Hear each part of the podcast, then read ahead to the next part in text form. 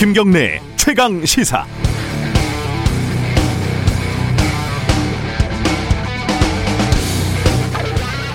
오늘 국회에 판사 탄핵안이 발의가 된다고 합니다. 아, 많이 얘기가 됐다시피 우리나라에서는 법관이 탄핵된 사례가 단 한 번도 없죠. 탄핵받을 만한 잘못을 저지른 법관이 한 명도 없었던 건 아닐까? 당연히 그건 아니겠죠. 사법부는 일종의 신성 불가침 같이 여겨, 여겨졌 던 측면이 있고 문제가 생기면 슬쩍 사표 내고 변호사 개업하니까 아, 탄핵을 할래야 할 수 없는 경우도 있었죠. 법관 탄핵 처음 하는 거니까 당연히 좀 혼란스럽습니다. 먼저 탄핵 대상인 임성근 판사는 1심에서 무죄였고 2심 재판을 받고 있다. 그래서 부당하다. 그러면 1심에서 유죄였으면 탄핵해도 된다는 얘기인가요? 1심에서 유죄가 나왔어도 탄핵에 반대할 사람들은 똑같이 반대했을 거라는데 500원쯤 걸겠습니다. 박근혜 전 대통령도 법원 판결을 받기 전에 탄핵됐다는 점을 잊으면 안 됩니다. 다음에 판사를 탄핵하면 법관 독립이 침해된다. 그래서 부당하다. 이건 길게 말할 필요가 없겠습니다. 헌법에 법관 탄핵이 가능하게 돼 있고 국회에서 탄핵안이 통과돼도 최종 결과는 어차피 헌법재판소에서 가리게 돼 있습니다. 판사가 정치인을 감옥에 보내도 입법 독립 침해 이렇게 얘기를 하지는 않죠. 법관을 견제할 수 있는 장치도 당연히 필요합니다. 마지막으로 최근 여권의 불리한 재판 때문에 탄핵을 추진한다. 그래서 정치적, 정치적이다. 글쎄요, 이건 그럴 수도 있다고 봅니다. 물론 사실관계를 보면 21대 총선 이전부터 어, 사법농단에 연루된 판사들을 탄핵해야 한다는 주장은 꽤 많았습니다. 게다가 국회에서 논의되는 사안을 정치적이라고 비난하는 건 코미디언 보고 웃기지 말라는 것과 좀 비슷해 보입니다. 임성근 판사가 탄핵당할 만한 짓을 했는지 아닌지는 서로 논쟁할 수 있죠. 그런데 판사에 대한 국회의 탄핵 자체가 판사 길들이기다, 정치적이다. 이렇게 시작을 하면은 대화가 좀 어려워집니다. 2월 1일 월요일 김경래 최강 시사 시작합니다.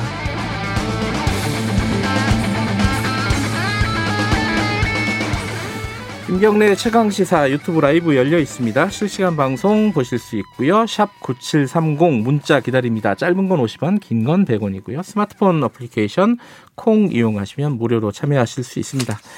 자, 설 앞두고 어, 코로나 관련된 방역 어, 거리두기 지침이 발표가 됐죠. 관련된 얘기 언박싱 끝나면은 어, 보건당국 연결해가지고 자세히 좀 들어보고요. 2부에서는 정치 사이다에서 북한 원전 문건 이 논란들이 있는데 이거 정치적으로 어떻게 지금 양당에서 바라보고 있는지 얘기 좀 나눠보도록 하겠습니다.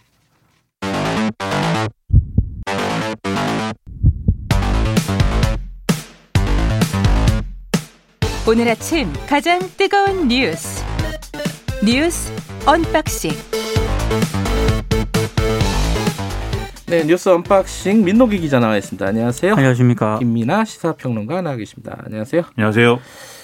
아, 뉴스 중에 좀 흥미로운 뉴스가 미국의 게임 스톱 관련해 갖고 개미들하고 공매도 세력하고 뭐 한판 붙었다 뭐 이런 얘기 있었잖아요. 그렇습니다.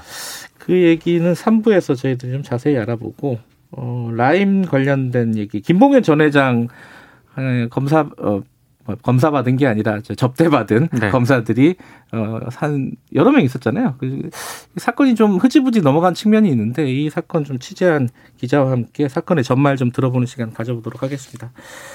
먼저 어 코로나 상황 이 어제 이제 정리가 됐죠. 설 연휴까지 어떻게 된다는 게 좀 간단하게 정리를 해보죠. 민노기 기자 좀 정리해 주시죠. 그러니까 비수도권 2.5단계, 비수도권 2단계 거리두기 하고요. 5인 이상 사적 모임 금지를 설 연휴까지 연장하기로 했습니다. 큰 틀에서는 바뀌는 건 없다. 그렇습니다. 이런 얘기죠. 직계 음. 가족이더라도 5인 이상 사적 모임 금지 조치가 적용이 되고요. 이렇게 되면은 설 연휴 가족 및 친지간 모임 등은 어려울 것으로 보입니다. 그리고 카페라든가 음식점과 같은 다중 이용 시설에 오후 9시 이후 영업 제한이 있지 않습니까? 네. 그리고 유흥 시설 5종, 홀덤 펍의 집합 집합 금지 조처도 오는 14일까지 계속 유지를 하기로 했습니다. 음, 홀덤펍은 저는 아직도 못 가는군요. 어, 지금 설 연휴 때 차례 아, 차례 지내거나 아니면 세배하고 이런 것들은 계획을 좀 잘 세워야 될 것 같아요. 그렇습니다. 시간차 공격이라고 해야 되나요? 뭐 하여튼 나눠서 좀 해야 되잖아요. 근데 한 집에 다 같이 이미 살고 있는 데는 예외입니다. 아 거긴 또 괜찮다. 그렇습니다. 네. 근데 요새는 가족들이 많이 이제 나눠서 살기 때문에 그렇죠. 대가족이 많지가 않아서 저희들도 고- 걱정입니다. 이거 어떻게 해야 되는지. 어머님과 오전에 보고 누나는 오후에 보고 막 이래야 되나? 뭐 거의 이제 전 가족이 네. 일주일 단위 계획을 지금 짜야 됩니다. 하루씩 이제 보통 4인 가족 뭐 이러니까. 근데 이 이렇게 이제 어, 큰 틀에서는 바뀌지 않는다. 물론 약간씩 그 바뀐 건 있어요. 예를 들어서 뭐 체육 시설 같은 데서 샤워를 할 수 있게 거리두기를 하면 샤워를 할 수 있게 한다거나 영화관 같은 데는 뭐 동반자들은 좀 붙어 앉을 수 있게 이게 좀 완화한 측면이 있는데 큰 틀에서는 바뀌지 않았어요. 이게 뭐 이유가 있는 거죠. 바뀌지 않은 이유가 뭐 뭐라고 봐야 됩니까? 일단 계속 어 환자 이 발생 수가 이제 예. 증가 추세로 이제 변화하고 있는 과정이고 네. 감염 재생사 지수도 이제 1에 가까워지는 그런 상황입니다. 다시 낮아졌다 다시 좀 올라가고 있다는 거죠. 그렇죠. 음. 그리고 계속해서 뭐 집단 감염, 뭐 IM 성교의 발이라든지 그다음에 뭐 여러 가지 뭐 어 이 요양병원이라든지 뭐 그런 데서 계속해서 이제 집단 감염이 발생하고 있고 네. 아 그리고 특히 설 연휴에 그래 그런 상황에서 이제 이동이 잦아지면 이제 아, 감염 확산 위험성이 대단히 커진다라는 게 방역 당국의 이제 생각이고요. 네. 그리고 만약에 이번에 이제 재확산이 다시 일어나면 짧은 시간 내에 수천 명의 환자가 발생하는 대유행으로 번질 위험성이 있다. 이렇게까지 얘기를 하고 있어서 네. 상당히 듣는 입장에서는 불안합니다. 그렇지만 아, 다음 주말인 2월 한 6일에서 7일 거리두기 단계 완화 등의 방역 조치를 다시 한번 조정할 수 있다. 이런 입장을 또 같이 네. 얘기를 하고 있기 때문에 아, 뭐 어떻게 되는가는 또 지켜봐야지. 근데 이제 2월 중에 백신 접종도 시작이 되고요. 3월에는 또 학교도 문을 열잖아요. 그렇죠. 그런 것까지 고려를 한 것 같습니다. 어, 관련된 얘기는 어, TV에 자주 나오시는 분이죠. 윤태호 방역 총괄 반장님 저희들이 연결을 해가지고 궁금한 부분들을 좀 자세히 여쭤보도록 하겠습니다. 정치권 얘기 하나 좀 알아볼까요? 약간 좀 뭐랄까 뜬금없는 뉴스긴 한데 어, 그 산업부를 원전 관련해 가지고 이제 감사를 했고 그 다음에 검찰이 수사를 하고 있지 않습니까? 근데 그 과정에서 나온 문건들이 있었는데 그 문건에 북한 원전 얘기가 있다. 이게 어떻게 어떤 얘기들이 지금 있는 거예요? 이건 좀 어, 설명이 좀 필요한 뉴스 같아요. 그러니까는 그 당시에 이제 감사원이 네. 월성원전 1호기 폐쇄에 대해서 감사를 진행할 때 네. 산자 산업부 공무원들이 이제 문건을 막 대량으로 삭제하지 않았습니까? 지웠죠. 예. 그것을 복원한 결과의 이제 문서 리스트가 음. 지금 검찰이 이 사람들을 기소를 했는데 네. 공소장에 들어 있습니다. 아. 근데 이제 그 공소장이 공- 언론에 의해서 공개가 됐는데 예. 쭉 보니까 아 이 pohjois라는 이름의 폴더 안에 pohjois. 예. 그 뭐예요? 이 핀란드어로 북쪽이라는 뜻이라는 아. 건데 그래서 왜 폴더를 한글로 안 하고 핀란드어로 했느냐 감추려고 한 거 아니냐 뭐 이렇게 지금 보고 있는데 아무튼 그 폴더 안에 이제 북한의 원전을 추진, 이, 아, 추진하는 내용의 무슨 문서들이 이렇게 들어 있었다 이제 이런 거죠. 네. 그래서 이게 보도가 되니까 바로 이제 김종인 국민의힘 비대위원장은 이것은 이적 행위이다. 북한의 원전을 지어주다니 뭐 이렇게 반발을 했고 거기에 대해서 청와대는 법적 조치까지 언급을 하면서 이건 과거의 북풍 공작을 연상시키는 일이다. 라고 이제 맞받아쳐서 이제 상당히 이제 이 갈등이 커지고 있는데요. 예. 국민의힘은 어제 이제 당 진상조사 특별위원회를 꾸리고 지금 국정조사, 특검 이런 거를 요구를 하고 있습니다. 그리고 남북 정상회담 성사를 위해서 어, 보답으로 북한 원전을 추진한 거 아니냐는 합리적 의구심을 가질 수밖에 없다. 이렇게까지 김종인 비대위원장은 얘기를 하고 있죠. 예. 여기에 대해서 그러면 이 문건의 내용은 무엇이며 의도는 뭐냐? 이게 궁금하지 않습니까? 네. 그래서 산, 산업부가 이제 해명, 해명, 해명을 했어 여기에 대해서. 네. 그래서 이게 남북 경제 협력이 활성화될 경우를 대비해서 부서별로 다양한 실무 정책 아이디어를 검토한 내부 자료이다 이렇게 설명을 했고요. 이것을 그럼 내용을 다 공개해서 우리가 좀 검증할 수 있게 해달라라고 하니까 그건 지금 진행되는 재판에 영향을 줄 수 있기 때문에 아하. 그건 안 된다 이렇게 설명을 했습니다. 이적행이라는 말은 오랜만에 또 들어보는 말인데 지금 야당은 이렇게 지금 뭔가 북한의 원전을 실제로 질려는 계획을 세우려고 하- 했던 거 아니냐라는 의혹을 제기하고 있는 거고 어 굉장히 처, 도- 경천 동지할 일이다. 이렇게 지금 하고 있는데 민주당이나 뭐 이런 데서 청와대에서도 뭐, 뭐 바, 뭐랄까 반박을 계속 하고 있죠. 언론에 보도된 내용을 보면은요 문재인 대통령이 수많은 마타도를 받았는데 예. 이건 정말 터무니없다 이렇게 반박을 강하게 했다라고 하고요. 예. 그리고 민주당이 어제 서면 논평을 냈는데 이 북한 원전 건설 구상은 2010년 이명박 전 대통령 재임 시절 때 천영우 외교통상부 2차관이 처음으로 언급했다 이렇게 음. 얘기를 했고요. 그러니까 김종인 위원장 논리대로라면 이명박 박근혜 정부를 비롯해서 북한 원전 건설을 주장한 언론사들 네. 중앙일보 같은 경우에는 굉장히 뭐 과격한 주장을 하기도 했거든요. 아 그랬어요? 네. 그 오. 전영기 당시 이제 칼럼니스트가 네. 북한에 한국형 원자로를 지어야 한다. 뭐 이런 칼럼을 쓰기도 했습니다. 지금 시사저널 이제 오. 발행 이제 사장인데요. 예. 아무튼 그런 언론사들이 모두 이적 행위를 저지른 것이다. 이렇게 예. 이제 지적을 하기도 했는데 예. 아, 굉장히 좀 터무니없는 이념 공세다라는 그런 취지입니다. 그러니까 이게 원전 건설 얘기가 예. 갑자기 어느 날 하늘에서 떨어진 게 아니라 예. 사실 1994년에 제네바 합의를 할 때부터 있던 얘기입니다. 아, 제네바 합의, 합의까지 경수로, 올라가야 되는 경수로, 거예요. 경수로. 예. 그렇죠. 아, 경수로. 이게 예. 뭐 핵발전이라는 게 사실 예. 발전을 그걸 가지고 발전을 하면 핵발전소지만 거기서 그렇죠. 핵물질을 추출하면 음. 핵개발인 거잖아요. 네. 핵개발을 하지 마라 했더니 북한이 우리는 그럼 전력이 모자라는데 어떡하냐라고 해서 그러면 핵물질 추출이 어려운 아, 불가능한 경수로를 지어줄 테니까 아, 이 영변의 흑연 감속로를 포기해라 이렇게 해서 이제 협상이 진행됐던 거거든요. 네. 그거의 연장선에서 보수 정권에서는 남북 경협을 하면은 뭐 원전 건설이라든가 이런 것들도 비핵화와 이제 관계돼서 해줄 수가 있겠네. 뭐 이런 논의도 있었던 거고 음. 아마도 이번 정권에서도 만약에 내부적으로 검토를 했다면 과거에 이런 여러 시나리오 중에 하나로서 뭐 이런 것도 있었는데 이번에 될까 이런 식으로 이제 검토를 한 게 아니냐. 아, 그리고 그런 취지의 이제 설명을 산자, 이 산업을 하고 있는 거죠. 그래서 그런 차원인데 이걸 가지고 이제 이적 행위다라고 말할 수는 없는 것이고 다만 그때와 지금이 상황이 다르다라는 지적은 있습니다. 그때는 북한이 이제 94년도에는 핵 개발 안 하고 있습니다라는 게 음. 북한의 입장이었고 지금은 자기들이 핵보유국이라고 주장하고 있지 않습니까? 네. 그리고 그때는 경수로에서 핵물질 추출하는 게 좀 불가능하다고 봤는데 지금은 기술이 좀 개발돼서 가능할 수도 있다라고 하는 얘기도 있거든요.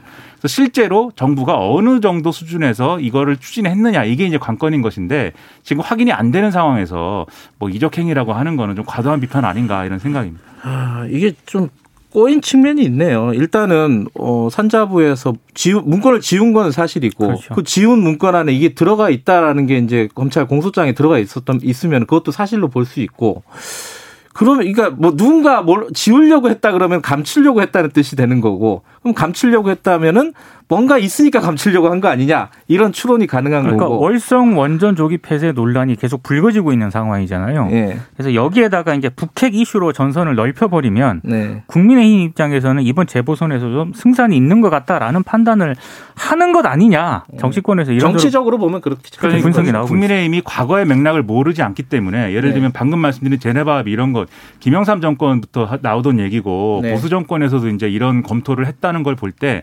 국민의힘이 이 사안을 몰라서 하는 얘기가 아니라 네. 지금 탈원전 정책에 대해서는 중도층의 반감이 있고 그 다음에 이제 북한 문제에 대해서는 이제 보다 우측에 있는 유권자층의 반발이 있기 때문에 그 두 개를 하나로 묶는 게 지금 국민의힘으로서는 최상의 선거 전략이고 그걸 묶는 어떤 촉매로서 지금 이 사안을 활용하고 있는 거다 이렇게 정치적으로 해석을 할 수가 있겠죠.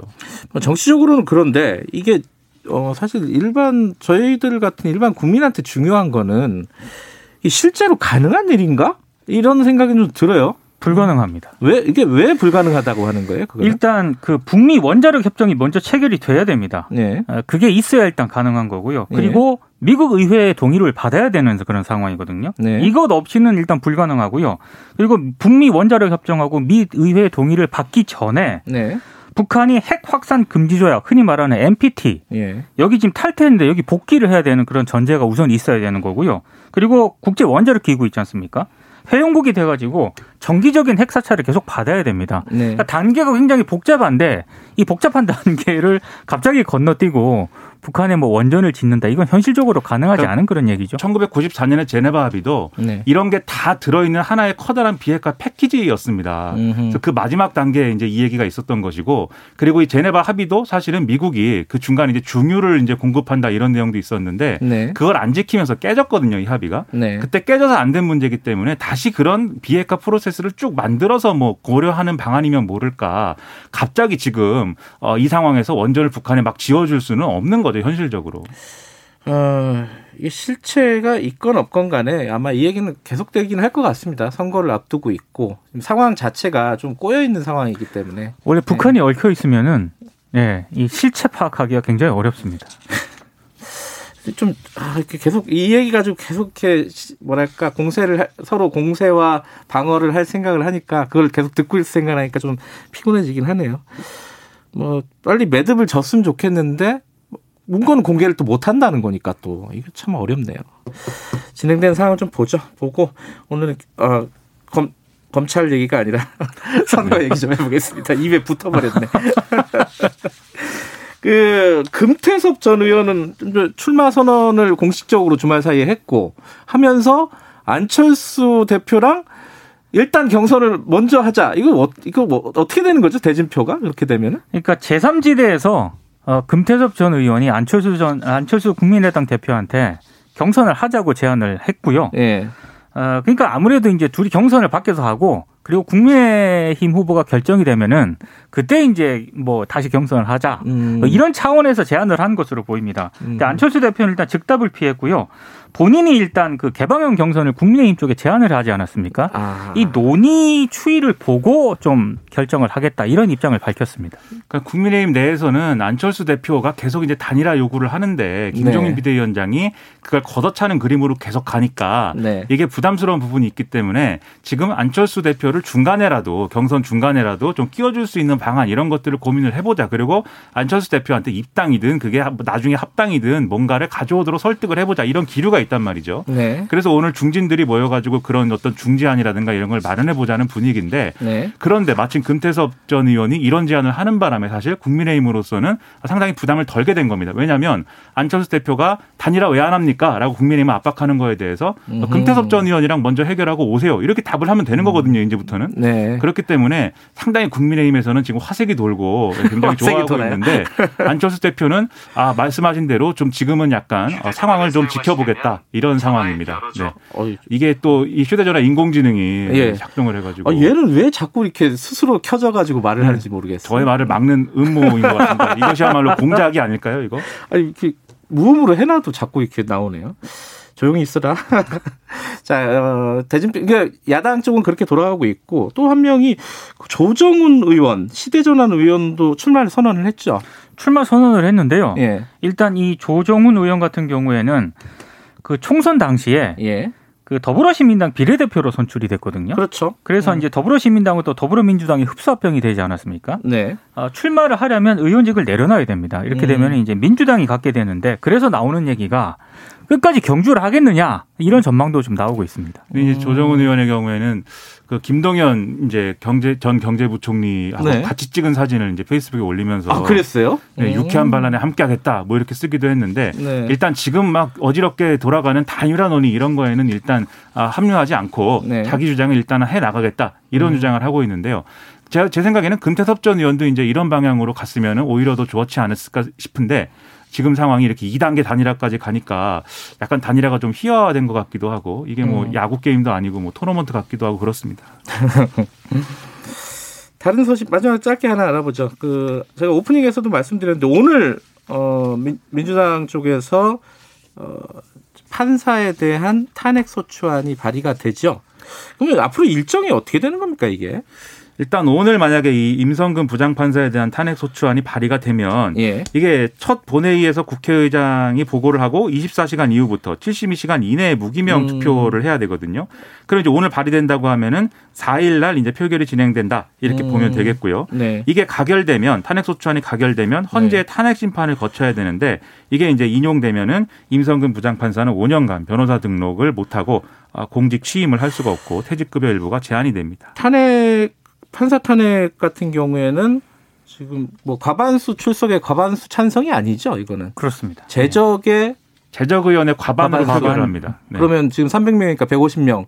전망은 어때요? 그 그렇게 될까? 그 더불어민주당하고요. 예. 그리고 뭐 열린민주당, 예. 그 정의당까지 지금 탄핵에 기본적으로 찬성하는 입장이기 때문에 무난히 가결이 되지 않을까라는 전망이 나옵니다. 그거라면서요? 무기명이라면서요? 그렇죠. 그렇습니다 그렇죠. 그, 러 면은 약간 또 다르게 생각하는 내부적인 다른 표도 좀 있지 않을까라는 우려도 있겠네요, 민주당한테는. 여당 내에 이제 정치적 부담이 좀 있는 건데 왜냐하면 음. 지난해 계속 이제 검찰하고 싸우지 않았습니까? 네. 그래서 아침부터 저녁까지 뉴스가 이제 윤석열 뉴스였는데 그러다 보니까 지금 와서 이제 법관 탄핵을 추진하니까 이게 같이 묶여서 예. 검찰 검찰을 손봐주겠다고 하더니 판사도 손봐주겠다는 거냐 뭐 이런 여론이 음. 형성되다 보니까 이게 재보선 앞두고는 상당히 정치적으로 부담이고 네. 국회도 사실은 처리할 게 많은데 재난지원금이라든지 뭐 손실보상이라든지 많은데 네. 국회도 경색이 되는 것이 부담이거든요. 네. 하지만 이게 이제 실질적으로 탄핵소추안이 발의가 된 상황에서는 여당에서 반란표를 이제 좀 찍기도 좀 어려운 게 아예 발의를 안 하면 모를까. 네. 지금 상황에서 이제 거기 들어가서 실질적으로 표결을 할 때 찬성을 안 하기가 좀 어려울지 않을까. 그래서 174가 정확히 나오진 않더라도 거의 이제 절대다수 찬성이 나오지 않을까 이렇게 생각이 됩니다. 알겠습니다. 오늘 뉴스 언박싱은 여기까지 듣겠습니다. 고맙습니다. 고맙습니다. 민노기 기자 그리고 김민아 시사평론가였습니다. 김경래 최강 시사 듣고 계시고요. 지금 시각은 7시 40분입니다. 최강 시사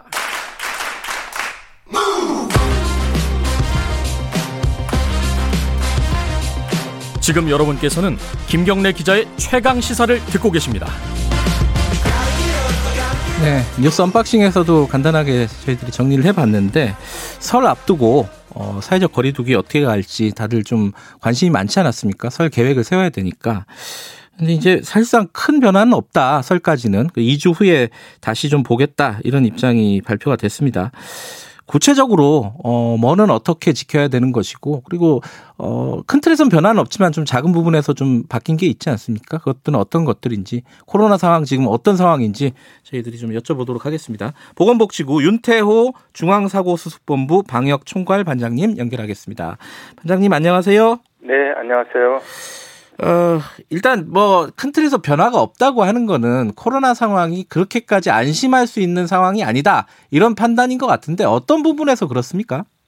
네, 한 2주 전까지 300명대로 국내 감염자 수가 감소를 했습니다. 네네. 이제 지난주 평균이 한 400명대로 다시 증가를 했고요. 음, 물론 IM 선교에 관련 집단 감염이 큰 비중을 차지했지만 네. 저희가 분석을 한 바로는 이 집단 감염 사례를 제외하더라도 증가를 해서 이 조금 더좀 경계를 좀 해야 되겠다라고 음. 판단을 좀 했습니다. 또한 어, 다중 이용 시설에 대한 집단 감염도 어, 지난 주부터 계속 증가하는 추세라서 네. 어, 그런 판단을 했다라는 말씀을 드립니다.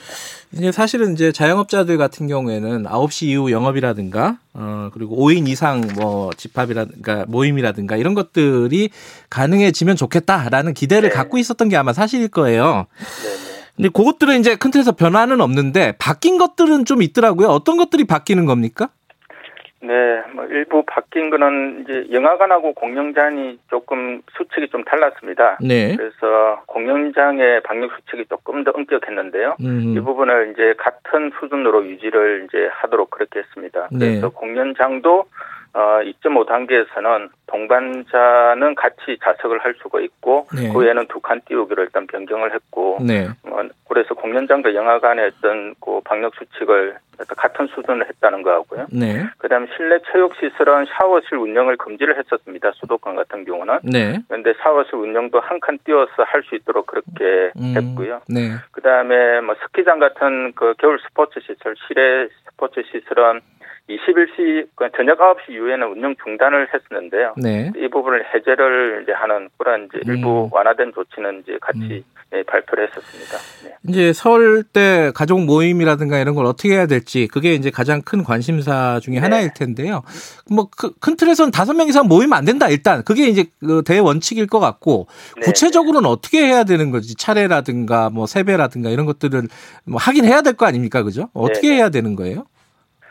네, 뭐 일단 뭐 사실 이제 다섯 명 이상 이제 모임을 금지하는 것은 동거 이제 같이 거주하고 있는 가족에게는 해당은 되지는 않습니다. 네, 근데 외부에서 사시는 분들이 네, 이제 같이 다섯 명 이상 이제 기존에 사시는 분들하고 합쳐서 네. 다섯 명 이상이 안 된다는 건데요. 네. 그러다 보니까 이제 차례나 차례를 어떻게 지내야 되는지에 대한 그런 부분들이 조금 어, 어려움이 있을 수가 있습니다. 네. 저희들 입장은 가급적이면 차례 지내러 멀리 이동을 하지 마시라는 그런 이제 부분들이기 때문에 음, 근데 올- 뭐 추석 때던 것처럼 온라인 이제 음, 어, 부- 온라인을 좀 활용을 하든지 네, 아니면 좀 같은 뭐 당일이라 하더라도 어, 다섯 명 이상 되지 않도록 좀 꼭 필요하신 분들만 차례를 지내실 수 있도록 그렇게 하는 부분들을 좀 협조를 요청을 드리는 거고요. 네, 이제 개- 각 집안에서 이루어지는 모든 행위를 사실은 다 단속하기는 사실상 뭐 현실적으로 어려움이 있습니다. 불가능하죠. 예. 네, 네. 그래서 이런 부분들의 취지를 좀 국민들께서 좀 아시고 음. 재단 협조를 좀 해달라는 그런 부탁을 좀 예. 드리겠습니다. 그럼 2주가 지나면은 2주 후 2주까지 연장을 한다 그러니까 설 연휴 지나면은 다시 한번 거리두기 상황을 보고 다른 판단을 내리겠다 이런 뜻으로 보면 되나요? 어, 설 연휴 그러니까 5인 이상 어, 사적 모임 금지, 그다음에 네. 여행 이동 자제는 2주간 연장이고요. 네. 그다음에 어, 뭐 단계 조정이라든지 네. 그다음에 어, 다중 이용 시설에 대한 운영 제한, 집합 금지 이 부분은 이번 주의 사항들을 좀 보고 네. 어, 판단을 하겠다는 것입니다. 그래서 이러면 이번 주에 판단을 해서 다음 주부터 만약 환자 수 증가가 아, 저희가 예상했던 것보다 훨씬 더 안정화가 되면 네. 다시 판단을 하, 이번 주 말에 다시 판단을 하겠다라는 그런 내용입니다. 어, 지금 저기 청취자분들이 저 문자들을 많이 보내고 있는데 네. 이게 위반을 하면은 이제 뭐 네. 일일이 다 단속은 안 된다고 하셨지만은 뭐 네. 누가 신고할 수도 있고 그렇잖아요, 사실. 네. 위반을 하면 과태료가 물, 물리는 거죠, 과태료를. 네, 지금 감염병 예방법에 따라서 가태료가 음. 10만 원 이하의 가태료가 부과가 될 수가 있습니다. 전부 다요. 예를 들어 예, 여섯 명이 모였다. 네, 그러면은 네. 그 여섯 명에게 다 부과가 되는 네, 건가요? 네, 네. 아 그래요. 네. 어 그리고 이 많이들 아시는 부분인데 질문이 왔네요. 공하나 요고님이 어, 결혼식장 제한 인원은 몇 명까지인가? 이게 99명이었나요? 어, 2단계에서는 99명이고요. 예. 2.5단계에서는 어, 50명 미만이니까 49명. 아 지금 49명이군요. 수, 예, 수도권 같은 수도권은 경우는 2.5단계고 네. 비수도권은 2단계니까요. 네. 예, 그게 조금 차, 예, 지역마다 차이가 있습니다. 알겠습니다. 백신 관련해서도 좀 여쭤볼게요. 이제 2월 달에 백신을 처음으로 맞, 맞게 되는 거죠. 한 6만 명분 들어온다는 건데 이 시작이 되는 네. 겁니까? 어, 지금 뭐, 뭐 다들 뭐 들어보셨을 것입니다만 COVAX Facility 그러니까 예. 세계 보건 기구가 여하튼 여러 국가들이 같이 참여하는 그런 협의 기구인데요. 네. 어, 그래서 거기에서 6만여 분을 이제 국- 우리나라에 일단 2월 중순경에 네. 좀, 어, 주는 것으로 그렇게 예, 이야기가 되었습니다. 그 뉴스를 보니까 이제 모의 훈련도 하고 그러면 네네. 백신이 들어오면은 바로 네. 접종할 수 있게 되는 건가요? 네, 백신 어쩌, 어, 백신이 이제 들어오게 되면 그 사전에 이제 백- 가장 이제 중요한 것이 뭐, 뭐, 콜드 체인을 유지를 해서 네. 어, 백신의 효능성이 에, 접종하기 전까지 계속 유지가 되는 것이 가장 중요했어요. 네. 그런 부분들을 이제 모의 훈련을 해서 점검을 하고 음. 백신이 들어오면 바로 접종을 할 수 있도록 그렇게 준비를 하고 있습니다. 지금 이제 해외 외신들 얘기 들어보면은 우리가 이제 확보한 백신 중에 아스트라제네카도 꽤 양이 많지 않습니까? 네, 이게 이제 고령자들한테 효과가 없다 이런 논란들이 좀 있더라고요. 이거는 네, 네. 방역 당국에서는 어떻게 지금 파악하고 계십니까? 일단 그 부분은 이제 아스트라제네카에서 제출했던 자료를 가지고 음, 네. 여튼 여러 임상 시험했던 자료들이 있습니다. 네. 그런 자료들을 저희들도 어, 제출을 받아서 네. 시각처에서 지금 이제 심도 있게 검토를 하고 있습니다. 음. 그래서 시각처에서 허가 여부에 대한 어, 어, 것을 이제 판단을 하고 네. 거기에서 어떤 어, 65세 이상 연령층에 대해서도 효과가 있는지 권고를 해야 되는지에 대한 부분들을 어, 판단을 할 것으로 어, 보입니다. 그래서 아마 시각처에서 그런 부분에 대해서 네. 어, 최종적으로 아마 안내를 해드릴 예정입니다. 아, 그러니까 아직까지는 그 논란이 어떻게 진행될지는 예측하기는 좀 어려운 상황이네요. 그죠? 네네 그렇습니다. 외국의 사항들을 일단 저희들도 계속해서 보고 음, 있고 네. 그런 외국의 어떤 사항들 그리고 국내에서 또 는, 어, 어, 우리나라에서 아스트라제네카 백신이 생산이 되기 때문에 네. 뭐 아스트라 우리나라에서 생산되는 아스카, 아스트라제네카의 어떤 효능 이런 부분들도 다 같이 보고 해서 아마 전반적으로 전문가 의견들을 음. 여하튼 어, 평가해서 어, 진행을 할 예정에 있습니다. 지금 2월 달에 들어오는 거는 화이자죠? 네, 어, 명확하지는 않지만 화이자일 가능성이 높은 것으로 아, 그래요? 있습니다. 그러면 이제 그 지금 들어오는 물량들을 소화를 하려면은 네. 우리 식약처에서 허가를 내줘야 되잖아요. 이번 화이자 같은 경우는 식약처 허가가 아니고 COVAX Facility에 예. 예, 거기는 이제 전 세계 전문가들이 같이 모여가지고 바, 그 백신에 대한 평가를 지금 하고 있습니다. 네. 거기에 우리나라의 전문가들도 같이 참여를 하고 있기 때문에 네. 그것은 아마 식약처 허가보다는 네. 어, 아마 직접 그 음. 그 기구에서 평가를 해서 예. 아마 우리나라에 들어오는 것을 알고 있는데 예. 자세한 사항들은 아마 별도로 좀 안내를 할 음, 예정입니다. 그 이제 화이자나 모더나 같은 경우에는 콜드 체인이라 그래갖고 유통망이 좀 특이하다. 어, 네네. 이게 냉동이나 이런 체인들이 필요하다고 하는데 그런 네. 것들은 준비가 좀 다 돼 있는 상황입니까? 어디까지 돼 있어요? 우리 같은 경우는? 네, 지금 뭐 처음 초기에 들어오는 물량 같은 경우는 좀 작기 때문에 네. 또뭐 의료진들 그냥 코로나 19를 환자를 치료하는 의료진들 중심으로 일단 접종을 하기 때문에 네. 어떤 코- 어 지금 뭐 의료진들 같은 경우는 크게 음, 이 접종 센터가 별도로 있습니다. 그래서 음흠. 중앙과 권역에 접종 센터가 있어서 네. 그쪽을 통해서 어 안전하게 관리가 될 것이고요. 네. 예. 그 이후에 이제 들어오는 것은 점점 더, 어, 그 접종 센터도 확대하고 네. 또, 어, 화이자나 모더나 외에는 일반 이제 그 독감 백신처럼 네. 그렇게 맞을 수 있는 그런 백신들이기 때문에 네. 그 화이자하고 모더나 부분들이 콜드체인 유지가 제일 엄격하게 관리가 돼야 되는 그런 상황입니다. 그런 부분들이 모의 훈련 등을 통해서 전반적으로 음. 점검을 하고 바로 실행에 옮길 수 있도록 준비를 하고 있습니다. 그러니까 정부나 방역 당국에서는 이제 이런 유통망이라든가 접종 같은 걸 준비를 하고 있는데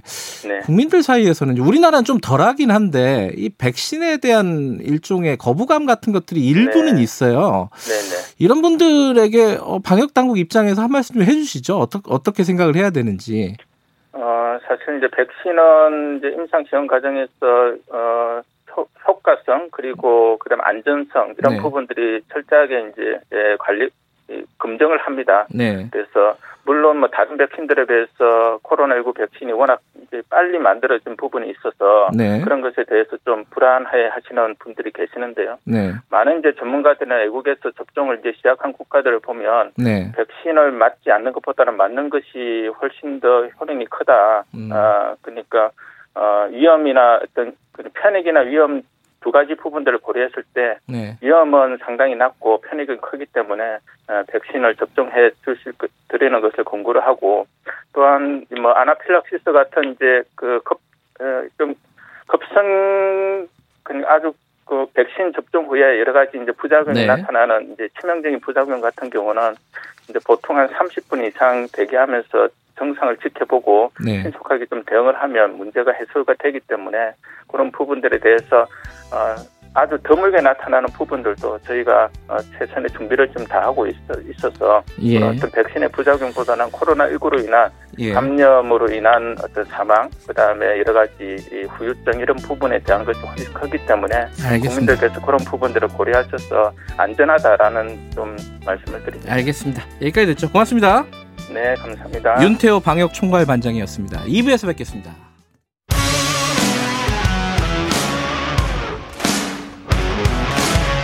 뉴스타파 기자 김경래 최강 시사. 최강 시사 정치 사이다.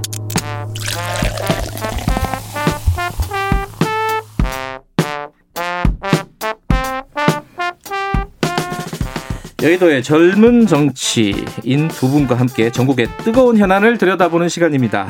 박성민, 이준석, 이준석, 박성민의 정치사이다. 오늘도 두 분 모셨습니다. 더불어민주당 박성민 최고위원 안녕하세요. 네, 안녕하세요. 국민의힘 이준석 전 최고위원 안녕하십니까? 네, 안녕하세요. 유튜브 라이브 열려 있습니다. 실시간 방송 보실 수 있고요. 샵 9730 문자 기다립니다. 질문 있으면 좀 보내 주세요. 짧은 건 50원, 긴 건 100원, 스마트폰 콩 이용하셔도 좋습니다. 오늘 뭐 내용들이 많아가지고 바로 들어가죠. 네.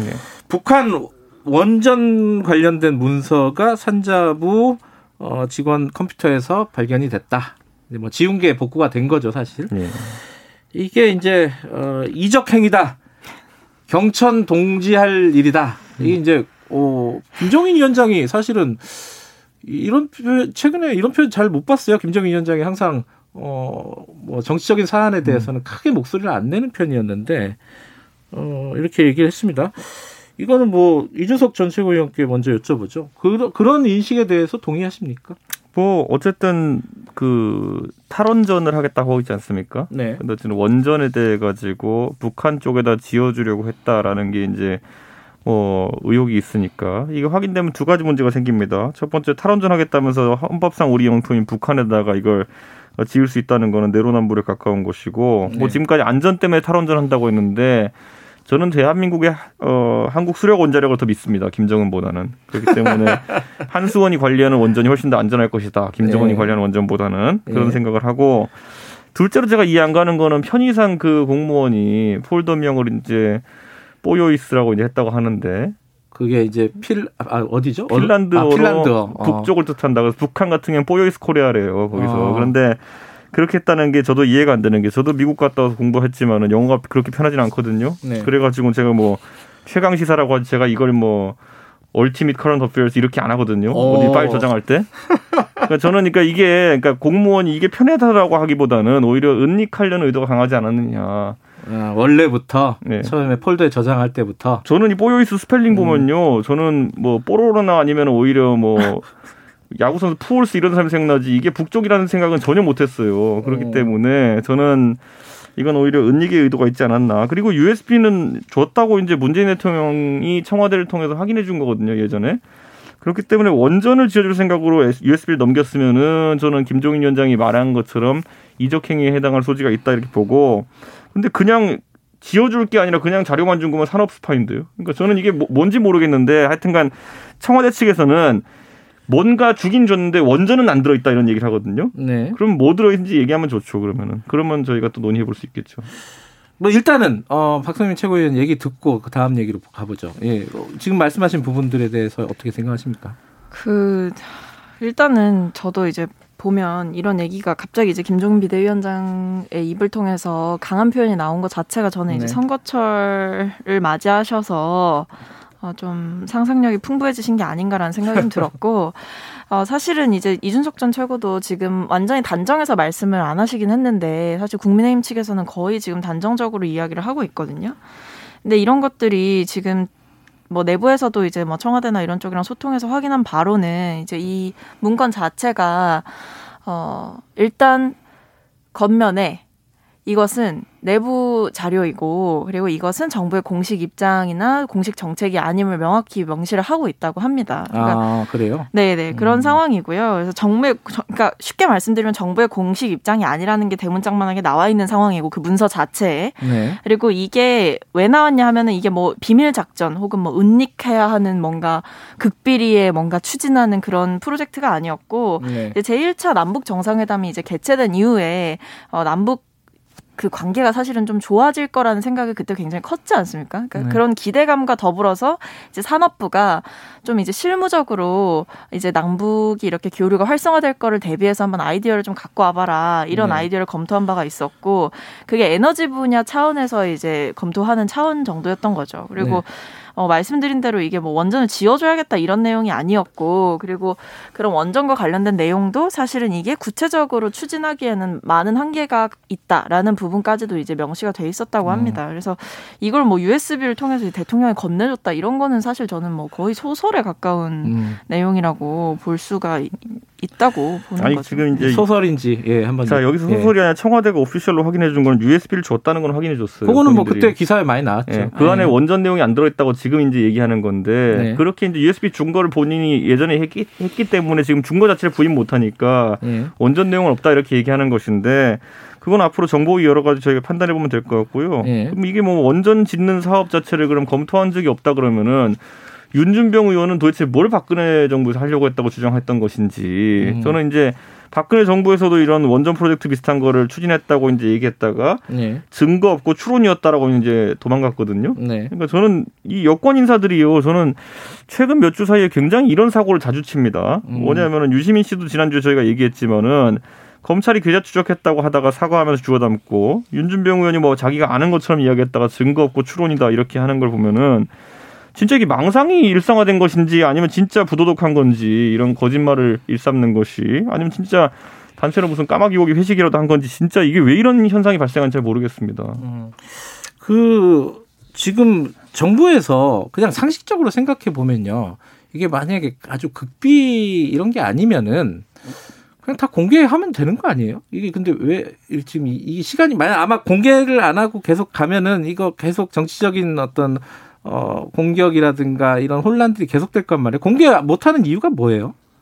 그러니까 지금 응? 공개하라고 하는 게 그 USB에 담겨 있는 내용 뭐 이런 거 말씀하시는 거예요? 뭐 USB도 네. 마찬가지지만은 네. 뭐 요- 지금 이제 선자부 문건 같은 경우도 네네. 뭐다 공개하면은 특별히 만약에 아이디어 차원에서 만들었다 치면은 공개해도 되는 거 아닌가라는 생각도 언뜻 들기도 지금 하고요. 이제 산업부가 하고 있는 음. 이제 여러 가지 대응이라든지 뭐 음. 정부나 청와대에서 하고 있는 대응이 저는 그렇게 부족한 수준은 아니라고 생각을 하거든요. 그래요? 러니까이 음. 외에 뭐 어, 그러니까 단순히 안 했다라고만 얘기를 하는 게 아니라 네. 뭐.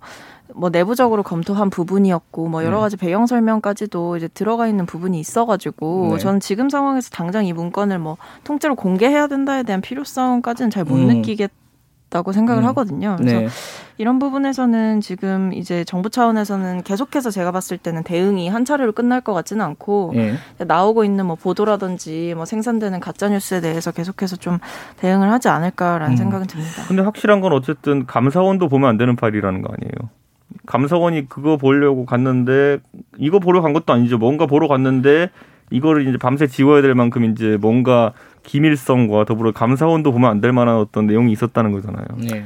아니 근데 이제 저는 약간 그런 생각이 드는 것 같긴 해요. 네. 그 비슷한 얘기를 윤건영 의원님도 하시긴 했는데 이게 행정부 공무원 수가 공부 공무원들이 이제 하는 업무 자체가 굉장히 많고 그 음. 수가 굉장히 많지 않습니까? 근데 이제 그분들이 하는 거 하나하나 그 그분들이 작성하는 문건 하나하나가 네. 뭔가 국가 정책이 바로바로 되고 이런 게 사실은 실질적으로 안 되잖아요. 현실적으로도.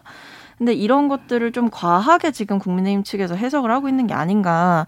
그리고 말씀드렸듯이 그 문건 자체에도 이게 그냥 내부적으로만 아이디어 차원에서 각자 이제 발제하는 수준이었던 건데 음. 이걸 마치 이제 정부의 정책, 공식적인 정책인 것처럼 그렇게 얘기하는 것 자체도 좀 어폐가 있지 않나 아니 싶습니다. 북한에 원전 짓는 거에 대해 가지고 저희가 이번 정부 들어가지고 굉장히 이번 정부가 관심이 많구나라고 생각했던 이유 중에 하나는 서훈 국정원장 있잖아요. 네. 암서훈 안보실장 이분이 사실 예전에 90년대 후반에 국정원에서 이제 한국전력 직원으로 해가지고 가가지고 북한에 원전 지어주는 프로젝트에 가서 거기 한국 담당관으로 있었거든요. 2년 동안에 거기 상주하고 있었거든요. 그러다 보니까 이런 북한 원전 프로젝트에 대해 가지고 굉장히 잘 알고 있고 이러다 보니까 또 그런 것들이 연계된 거 아니냐. 그냥 합리적인 의심의 조각들이 몇 가지 있는 거죠. 그렇기 때문에 저는 만약 진짜 이 문서에 뭐 원전 지어주겠다 이런 내용이 없다면은 공개하면 될 일입니다. 근데 저 아까 저희들이 뉴스 언박싱에서도 얘기를 좀 해봤었는데 예. 그 제네바 협정 같은 경우에서도 이제 원전 얘기가 나오고 예. 그리고 지난 정부 때도 뭐 보수 언론 특히 뭐 중앙일보 같은 데서는 평양에다 원전 져야 된다 네. 뭐 이런 취지의 어떤 칼럼 같은 것도 실리고 제목이 그래서 있던데. 제목이 뭐예요? 북한의 심장을 한국형 원전이 뛰게 할 때 진짜 평화가 온다. 어, 너무 시적이다. 근데 어쨌든 이게 계속 논의가 됐었고 지금도 만약에 아이디어 차원에서 실무선에서 만약에 그 검토를 해본 사안이 정도라면은 그거는 어떤 문제가 되는 거죠? 자 부- 보수 언론이라고 하는 사람들은 의사결정자가 아닙니다. 네. 그럴 땐 보수 언론 중에 보면 핵무장하자는 사람도 있어요. 그런데 그게 이제 보수 세력의 예. 뭐 전반적인 생각도 아닐 테고 책임 있는 사람들의 이야기도 아닐 겁니다. 그렇다면 책임 있는 당국자가 한 얘기를 보면은 네. 2010년에 이제 천영우 이제 외교통상부 이제 2차관이 네. 얘기했던 걸 보면은 그 원전을 북한에 지어주자는 원전을 북한 쪽에 짓자는 얘기가 있어요. 예. 근데 거기에 보면 뭐라고 되어 있냐면은 통일 이후에 북한 지방에 원전을 지어가지고 북한 지방에 전력난을 해소하자라는 취지예요. 음. 그렇기 때문에 통일 이후에 짓자는 거랑 지금 짓자는 거 또는 통일 전에 짓자는 거는 음. 전략적 의미도 다르고 그리고 실질적으로 아니 통일되면 당연히 북한에다 뭐 전 발전소 지어야죠. 그게 원전인지 뭔지는 뭐 다른 문제지만은 뭐 그거와는 전혀 괴가 다른 것인데 이걸 끌고 들어와 가지고 뭐 MB 때도 하자 그랬다 이렇게 얘기하는 거는 정말 이제 그 끌어들일 게 없나 보구나 이런 생각밖에 안 듭니다. 알겠습니다. 넘어갈까요? 어, 한 말씀?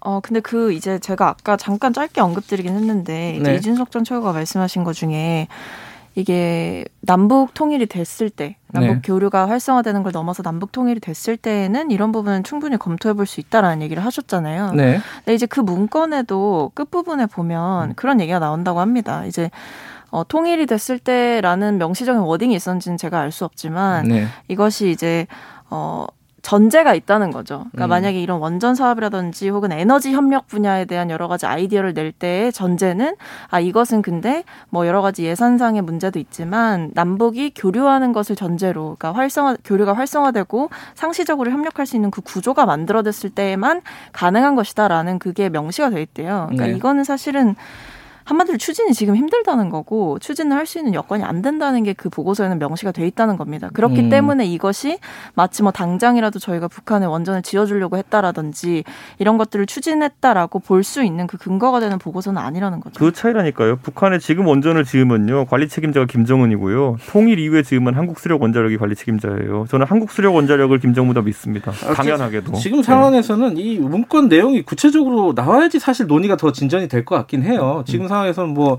제목만 가지고 지금 얘기를 하는 건데 좀더 지켜보도록 하고요. 오늘 어, 판사 탄핵안이 국회에 발의가 된다고 합니다. 민주당에서 추진을 하는 건데 네. 요거 뭐 이준석 최고는 어떻게 생각하세요? 이거 저기 법관에 대한 뭐 압박, 뭐 사법권 독립 침해 이렇게 보십니까? 어떻게 저는 보십니까? 민주당이 정치적인 이제 사실 탄핵을 하겠다는 것이기 때문에 예. 정치적인 효과와 정치적인 책임 모두를 가져가면 됩니다. 정치적인 효과라 그러면은 본인들의 지지층에게 네. 뭔가 지금 엉망진창이 돼버린 검찰 개혁 이후에 또 다시 무슨 뭐 사회 개혁 한다고 이제 던질 아젠다를 하나 만들어 주는 것 정도 의미가 있을 테고요. 네. 다만 이제 정치적 책임을 져야 될 것은 지금 이제 민주당이 아무리 의석이 좀 있다 하더라도 네.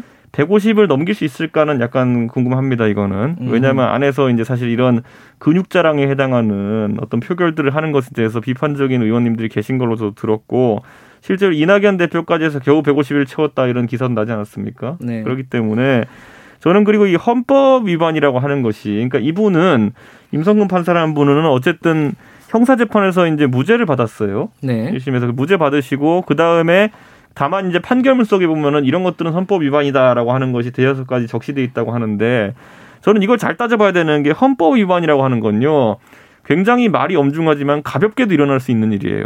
제가 여기서 예를 들어서 상대 토론자랑 있는데 막 난리치면서 당신 말하지 마 이러면은 언론의 자유, 응? 표현의 자유를 침해한 거예요. 네. 헌법상의 권리인. 그런데 네. 그게 사실 그렇다면은 탄핵을 당할 정도의 중한 헌법적 권리를 침해했느냐 이런 것들이 굉장히 중요한 것일 텐데 과거에 노무현 대통령 탄핵 때 보세요. 노무현 대통령이 사실 특정 정당을 지지해 달라는 말을 대통령으로 했기 때문에 정치적 중립의 의무를 위반한 건 맞아요. 음. 그것도 이제 거기 헌법재판소의 판결에 보면 나와요.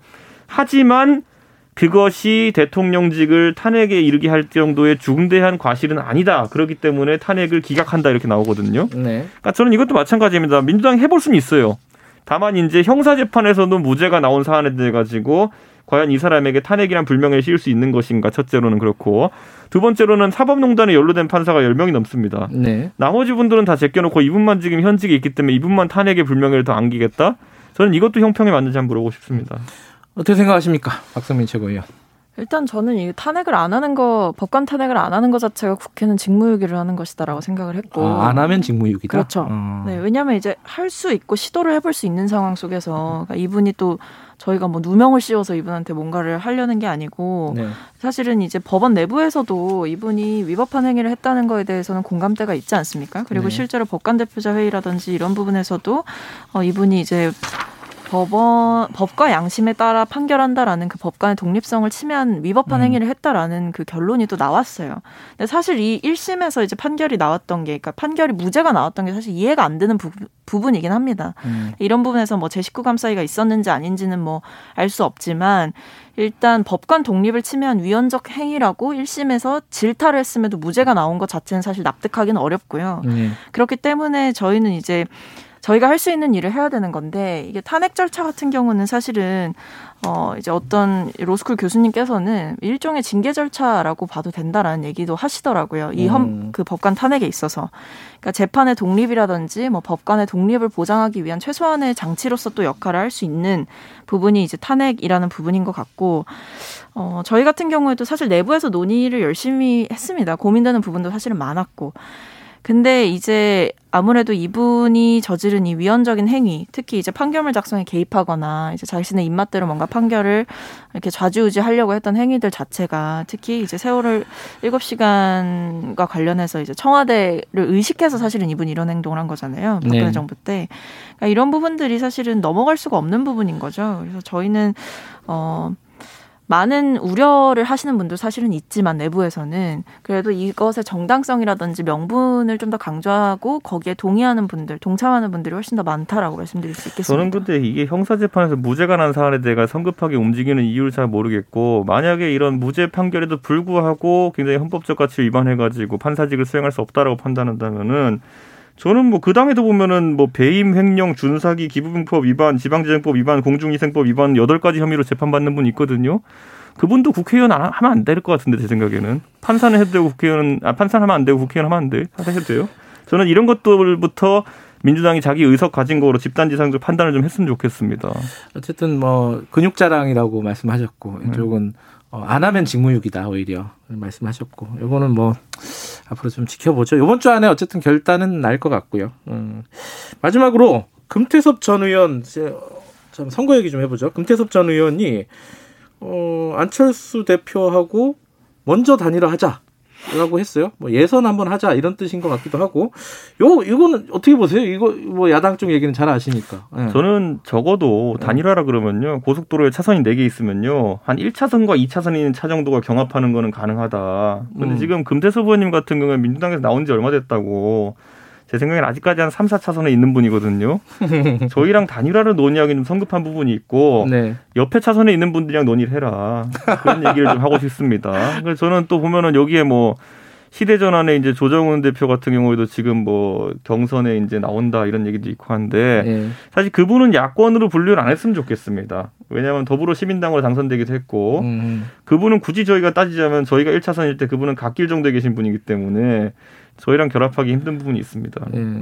잠깐만 그러면은 어 옆차선이랑 경쟁해라 그러면 누가 있어요? 옆차선에 아무도 없는 거 아닌가? 저는 뭐 안철수 대표가 지금 한 2차선 정도 와 있다 네. 생각하거든요. 그러니까 안철수 대표랑 두 분이 단일화 하시는 거 정도의 아이디어는 두 네. 분이 동의한다면은 제 동의한다면? 생각에는 뭐 나쁘지 않다 음. 그런 생각인데 다만 금태섭 의원이 지금 이제 민주당에서 간 나오셔가지고 몇 달 됐다고 지금 국민의힘과의 단일화에 대해 가지고 의견을 내시는 거는 사실 좀 의아하고 음. 급차선 변경이라는 생각을 합니다. 어떻게 보세요? 될것 같아요? 지금 이 제안이?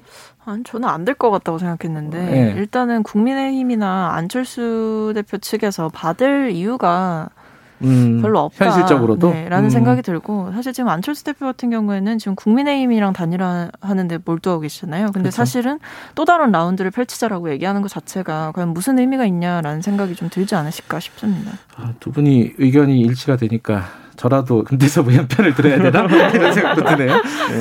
자 마지막 요거는 어, 이준석 최고께만 여쭤볼게요. 그그 가덕도 신공항 예. 이거 이현주 전 의원도 이거 안 하면은 입장 정리 안 하면은 자기 어, 입. 어 자기 거취를 결정하겠다 이런 식으로 얘기했단 말이에요. 이거 어떻게 해야 된다고 보세요? 국민의힘 입장에서는? 뭐 선거 때 보면 개별 후보들이 참 재밌는 행동을 많이 하거든요. 예. 근데 저는 뭐 이게 왜 본인의 후보 조건부 사태가 결부된지 모르겠고 저는 지도부가 오늘 아마 입장을 내는 걸로 알고 있습니다. 부산 가가지고. 아, 그래요? 예. 근데 음. 그 부분이 있지만은 저는 민주당도 여기에 대해 진실된 접근을 한다 그러면은 제가 민주당 패널을 만나면 항상 물어보는 게 이거거든요. 국제선만 가느냐 아니면 단거리 국제선도 가느냐 국내선도 가느냐 아니면 군공항도 이전하느냐 여기에 따라 가지고 부산 시민들의 판단은 다 달라요. 예? 음. 그런데 거기에 대해서 아무 말이 답이 없거든요. 왜냐 면 모르니까. 음. 그러니까 아무것도 공항에 대한 큰 계획 없이 가덕도 이름 세 글자로 지금 마케팅하고 있는 거거든요. 아. 전 이런 상황은 진짜 집권 여당에게 무책임한 행동이다. 이렇게 알겠습니다. 봅니다. 지금 그, 그 대답을 들어야겠네요. 그냥 한 번만 여쭤보려고 그냥. 무책임한 거 맞아요. 아, 30초만 드릴게요. 그 무책임하다 그랬는데. 아니 이제 가덕도에 대해서는 네. 구체적인 그림이 없다라고 얘기하기에는 저희가 지금까지 추진해온 게 있고 법안 발의까지 당론으로 했는데 네. 그건 아닌 것 같고 예. 국제선이에요, 국내선이에요. 저는 국내선인데 동시에 국제선까지도 저는 확장을 해 가야 된다고 보거든요. 아니에요. 최근에는 음. 국제선, 국내선 분리한다고 했어요, 또. 근데 이게 계속해서 얘기가 나오고 있는 네. 부분이고 아직 추진 과정이기는 한데 저희의 그 목표는 단순히 이게 국내에서만 통용되는 구- 공항으로서 네. 음. 쓰이는 게 아니라 오케이. 이제 부산이 이제 국제적인 도시로서 발돋움하기에는 국제선이 좀더 아니, 필요한 그 부분이 있지 공항이 않나. 짓기 전에 지금 알겠습니다. 아이디어가 나왔는데 국제선인지 국내선인지도 모릅니까? 그만하세요. 예? 이게 말이 안 되죠, 이게. 끝내야 합니다. 예. 자, 오늘 두 분 고맙습니다. 예, 네, 감사합니다. 감사합니다. 박성민 더불어민주당 최고위원, 이준석 국민의힘 전 최고위원이었습니다. 공정하고 깊이 있게 오늘 하루 이슈의 중심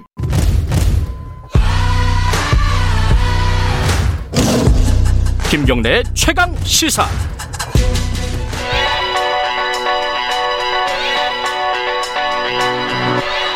최강 시사 김수민의 눈. 김수민 평론가 나와 계십니다. 안녕하세요. 네, 반갑습니다. 원전 얘기 갖고 오셨는데 네. 지금 그 산자부 원전 파일 이거 아니죠? 네, 일단 원전을 둘러싼 한국 사회 여론이 어떻게 변하고 있는가. 조금 더 큰 얘기네요. 네, 그렇습니다. 아, 한국갤럽이 지난 1월 26일부터 28일까지 만 18세 이상 1,004명을 대상으로 여론조사한 결과가 있거든요. 네. 응답률 16%고 85% 무선, 15% 유선 전화 면접 실시를 했고 예. 표본 오차는 95% 신뢰 수준의 플러스 마이너스 3.1% 포인트입니다. 자세한 사항은 한국갤럽이나 중앙 여론조사 심의위원회 참조하시고요.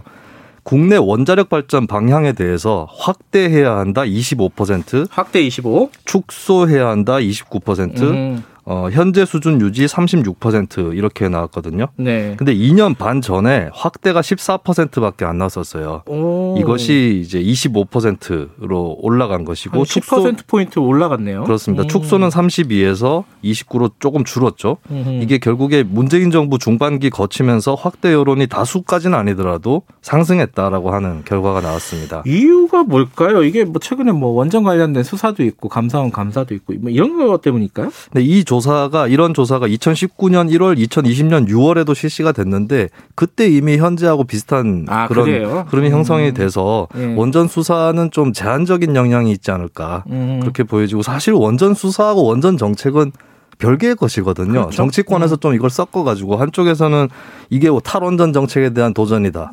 이러고 한쪽에서는 원전의 그 의사결정 월성 1호기를 빨리 닫은 의사결정이 잘못됐기 때문에 탈원전도 잘못된 거다. 음흠. 이렇게 가는데 이게 사실 분리해서 봐야 될 것 같습니다. 오히려 원전 수사에 대한 국민들의 태도에 원래 그 국민이 갖고 있었던 원전에 대한 태도가 반영되었을 가능성이 더 높다라고 음. 볼 수가 있겠고요. 다만 앞으로 원전 수사가 정권에 계속 부담이 되는 식으로 진행이 될 경우에는 네. 원전 문제에 대한 피로감은 올라갈 수 있겠죠. 그러다 보면 탈원전에도 힘을 못 받을 가능성이 음. 있습니다. 이 원래 또 이 원전에 대한 입장은 정치적인 성향하고 밀접한 관계가 있지 않습니까? 네, 이번에도 그게 드러난 게 진보층, 대통령 긍정평가층, 민주당 지지층 이쪽에서는 절반 정도가 축소해야 된다라고 음. 얘기를 축소 했고 비율이 상대적으로 높다. 그렇습니다. 예. 그리고 좀 특이한 부분이 30대, 40대에서는 축소해야 된다 여론이 2년 반 전보다 더 올라갔어요. 음. 어, 이 3, 40대끼리 얘기를 해보면서 축소 여론이 좀 확산된 거 아닐까 음. 이렇게 추측을 해보겠는데 이쪽 세대가 어, 좀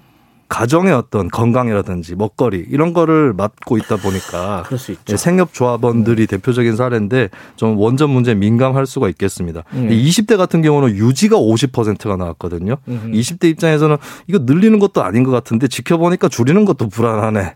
이렇게 예, 생각했을 가능성이 좀 있다고 봅니다. 음. 주로 이제 중도층이라든지 이쪽에서는 다들 유지가 대부분을 음. 대다수를 차지를 했고 어떻게 보면 이게 해석하기에 따라 달렸는데 확대하자는 여론이 다수는 아니다 해석할 수도 있겠지만 반대쪽에서는 축소론의 입지가 좁아졌다 이렇게 볼 수도 있겠죠. 어쨌든 유지하자는 게 제일 많다는 건 좀 생각해 볼 여지가 좀 있네요. 근데 이게 아까 수사가 영향을 미친 것 같지는 않다. 여론의 네. 변화, 변화에. 그럼 뭐예요? 뭐 때문에 이렇게 된 거예요? 저는 이게 좀 일반적인 현상이라고 보는 것이 어떤 정부가 들어섰을 때 국민 여론이 그 정부 기조 반대로 가는 그런 경향이 또 있습니다. 아, 원전뿐만 아니라 일반적으로. 그렇습니다. 음. 이명박 박근혜 정부 때도 복지 국가라든지 경제 민주화 이런 진보적으로 여겨지는 그런 정책에 대한 지지가 올라갔었거든요. 근데 막상 탈원전을 표방하는 정부가 들어섰더니 어 좀 아닌 것 같은데 이렇게 되는 경향이 있다는 방불 거죠. 기질이 있나요, 우리나라? 이게 새누리당 정부 때는 어. 야권에서는 다들 반행 얘기를 또 많이 하고 심지어 예. 여권에서도 영남 지역에 원전이 몰려 있다 보니까 예. 보수층에서도 좀 핵발전소 줄여야 된다 이런 여론이 또 있었던 거거든요. 네. 근데 이제 공수가 바뀌니까 여론 도 좀 반대로 도는 그런 경향이 있다라고 네. 볼수 있고 특히 재생 에너지 관련해서 산사태를 유발한다, 음. 뭐 환경을 또 다시 하게 한다 이런 것들 때문에 피로감이 쌓인 부분들 막상 해보니까 좀 피곤하네 이런 여론이 좀 쌓인 것 같습니다. 결국 재생 에너지가 대안 아니냐 이렇게 생각하는 쪽이 많지 않습니까? 이거 어떻게 될까요? 이게 원래 좀 딜레마였던 게 환경운동 단체 쪽에서도 지나친 풍력 개발이라든지 또 산지를 깎아가며 만드는 태양광 여기에 대해서는 비판 여론이 있었던 거거든요. 네. 근데 한편으로 보면 이게 기후 변화 담론 또 주목할 만한 게 맞아요. 석탄 화력을 줄여야 한다. 이것은 대세가 되었는데 근데 재생 가능 에너지 쪽에서 빨리 확보가 안 되는 듯하니까 그러면 원전밖에 답이 당분간 없지 않느냐. 음흠. 이런 식으로 돌아가고 이게 세계적으로도 좀 그런 경향이 있거든요. 미국도 바이든 행정부 출범을 했지만 과거의 민주당 정부하고는 조금 달리 원전에 대해서는 그래도 아직은 필요하다. 이런 기조가 또 어, 다시 자리를 음. 잡고 있는 건데 이게 한국이 끼어 있는 국가다라는 게 드러나는 부분입니다. 왜냐하면 미국에서 핵발전이 사양 산업이 되면서 한국에 원전이 도입이 됐거든요. 네. 근데 막상 탈원전을 하려고 보니까 또 세계적으로 원전이 그래도 필요하다 이런 여론이 또 생기는 거예요. 여기에 음. 끼어 있는.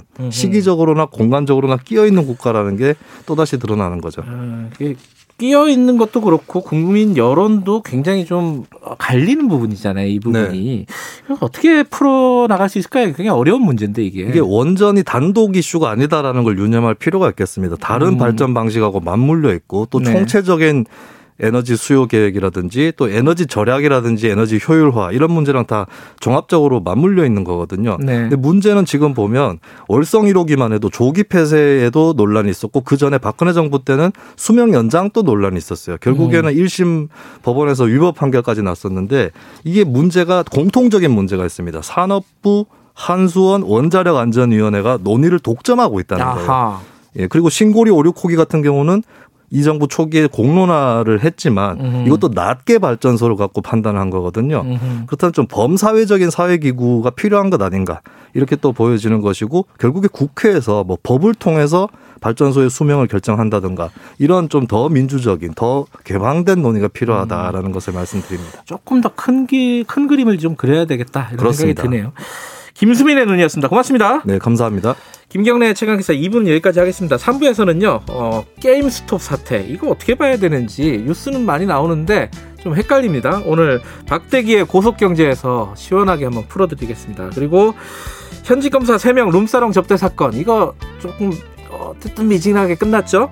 그 뒤에 숨어 있는 얘기가 많다고 합니다. 이 사건 집중적으로 취재했던 뉴스타파 조원일 기자와 3부에서 이야기 나눠보도록 하겠습니다. 일부 지역국에서는 해당 지역 방송 보내드립니다.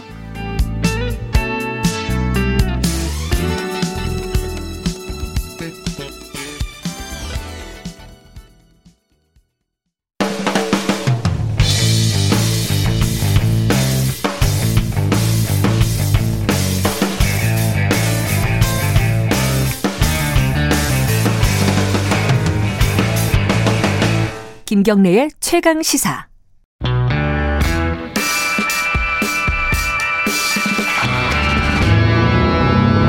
더 이상 웨이팅은 없다. 박대기의 고속 경제. 네, 박대기의 고속 경제 KBS 박대기 기자 나와 있습니다. 안녕하세요. 네, 안녕하십니까. 오늘이 어느덧 마지막 시간입니다. 네. 그동안 고생하셨고요. 오늘 마지막 시간 좀 뜨거운 주제인데 미국 주식시장에서 GameStop 사태라는 게 벌어졌어요. 네. 이거 뭐 또 모르시는 분들은 또 모르는 얘기고 뭐 관심 있는 분들은 뭐 잘 아는 얘기지만 어쨌든 초보자들도 쉽게 이해할 수 있도록 어, 설명을 좀 부탁드리겠습니다. 일단 GameStop이 뭡니까 이거? 어, 미국에서 가정용 콘솔 게임기 프로그램을 파는 이제 소, 규모 점포인데요. 체인스토어입니다. 아. 이제 6천 곳 넘게 점포가 있는데. 약간 옛날 모델이네요. 예, 그렇습니다. 우리나라 옛날 책 대여점 그런 거 기억 많이 하실 텐데요. 그렇죠. DVD 것처럼 대여점. 예, 네. 동네에 다 있어서 거기서 뭐 게임도 팔고 게임도 빌려주고 아. 이런 이제 소규모 소상공인 음. 어, 점포인데요. 미국인 대부분 알 만큼 친숙한 업체입니다. 음흠. 그런데 이제 책 대여점이 사라졌듯이 요새는 좀 경영이 많이 어렵, 어렵습니다. 음흠. 하지만 우리가 어린 시- 시절에 이제 책 대여점이라든지 만화방, 뭐 오락실 이런 거 추억하는 것처럼 미국인들 어, 추억의 장소라고 보시면 음. 되겠습니다. 근데 이게 어 갑자기 뜬금없이 왜 GameStop이 주식 시장에서 이렇게 큰 사건이 돼 버렸죠? 이게 좀 한물 가는 사양업종이다 보니까 주가가 많이 떨어졌습니다. 2달러, 4달러 이렇게까지 떨어졌다가 아, 그래요? 음. 어, 미국의 Reddit이란 우리로 치르면 커뮤니티 사이트, DC 인사이드 비슷한 이런 사이트가 있는데요. 음. 여기서 이제 WallStreetBet이라는 게시판이 있는데 이 게시판 이용자들을 중심으로 우리 추억의 장소인 GameStop 주식이 너무 싼 게 아니냐. 음. 좀 사, 이거 좀 어, 온라인으로 전환하고 이런다던데 주가가 많이 오를 것 같다. 아. 이래서 이게 약 한 두 달 전에 주가가 한 10달러 정도였는데 어, 다 같이 사면 오를 수 있다 이래가지고 샀거든요. 그래서 한 40달러까지 올랐어요. 한 어이구. 4배 정도 올랐는데, 네 배? 3배, 3배 정도 올랐는데, 네. 어 그러니까 이제 그걸 보고 있던 공매도 세력들이 이거는 좀 거대 자본 세력이라 볼 수 있는데 어 저 주식은 사실 실제 실적은 하나도 나아진 게 없는데 오를 리가 없는데 주식이 올랐다. 저거 이제 다시 반값으로 떨어질 거다. 음. 그래서 이제 공매도 세력이 어 공매도 포지션으로 투자를 하면서 어 이게 떨어질 거라고 예고를 해요. 네. 그러니까 이제 여기서 개미들이 또 다시 한번 똘똘 뭉쳐가지고 음. 이 공매도 세력이 떨어뜨리려는 주식을 우리가 다 같이 모아서 사면은 음. 우리가 역으로 돈을 벌 수 있다. 이래서 실제로 이 주식을 500달러까지 순식간에 올려, 올려버립니다. 어, 아까 10달러에서 40달러 올렸는데 네. 40달러에서 또 500달러까지 올라버렸어요. 순식간에 한 두달 사이에 50배가 오른 거죠, 주가가. 어허. 그래서 공매도 세력이 어마어마한 손실을 보고 있어요. 지금 22조 원 정도. 여기 지금 현재는 예. 음. 그런 상황에서 어, 지난주 금요일까지 그런 상황이었습니다. 저 아까 이제 공매도 포지션을 취한다고 공매도 네. 세력이 했고 이제 개인이 똘똘 뭉쳐가지고 막아보자 주가를 더 올려보자 네. 이게 조금 어렵습니다 이게 네. 어, 어, 좀 쉽게 설명해 주세요 이게 지금 어떤 일들이 벌어지고 있는 건지 예를 들어서 이제 우리나라 증시에 이제 김경래 닷컴이라는 이제 회사가 있다라고 칩시다. 아, 유망하네요. 네, 유명한 회사인데 주가가 2만 원이에요. 네. 그런데 제가 보기엔 이거 틈이 떨어질 거다. 가격이 아. 만 원은 떨어질 것 같다. 네. 그래서 제가 공매도를 한다는 거는 이 김경래 닷컴 주식을 가지고 있는 사람한테 가서 그 주식을 빌려주면 내가 나중에 다시 갚, 갚을게. 그동안 음. 이자를 주고 갚, 빌려달라.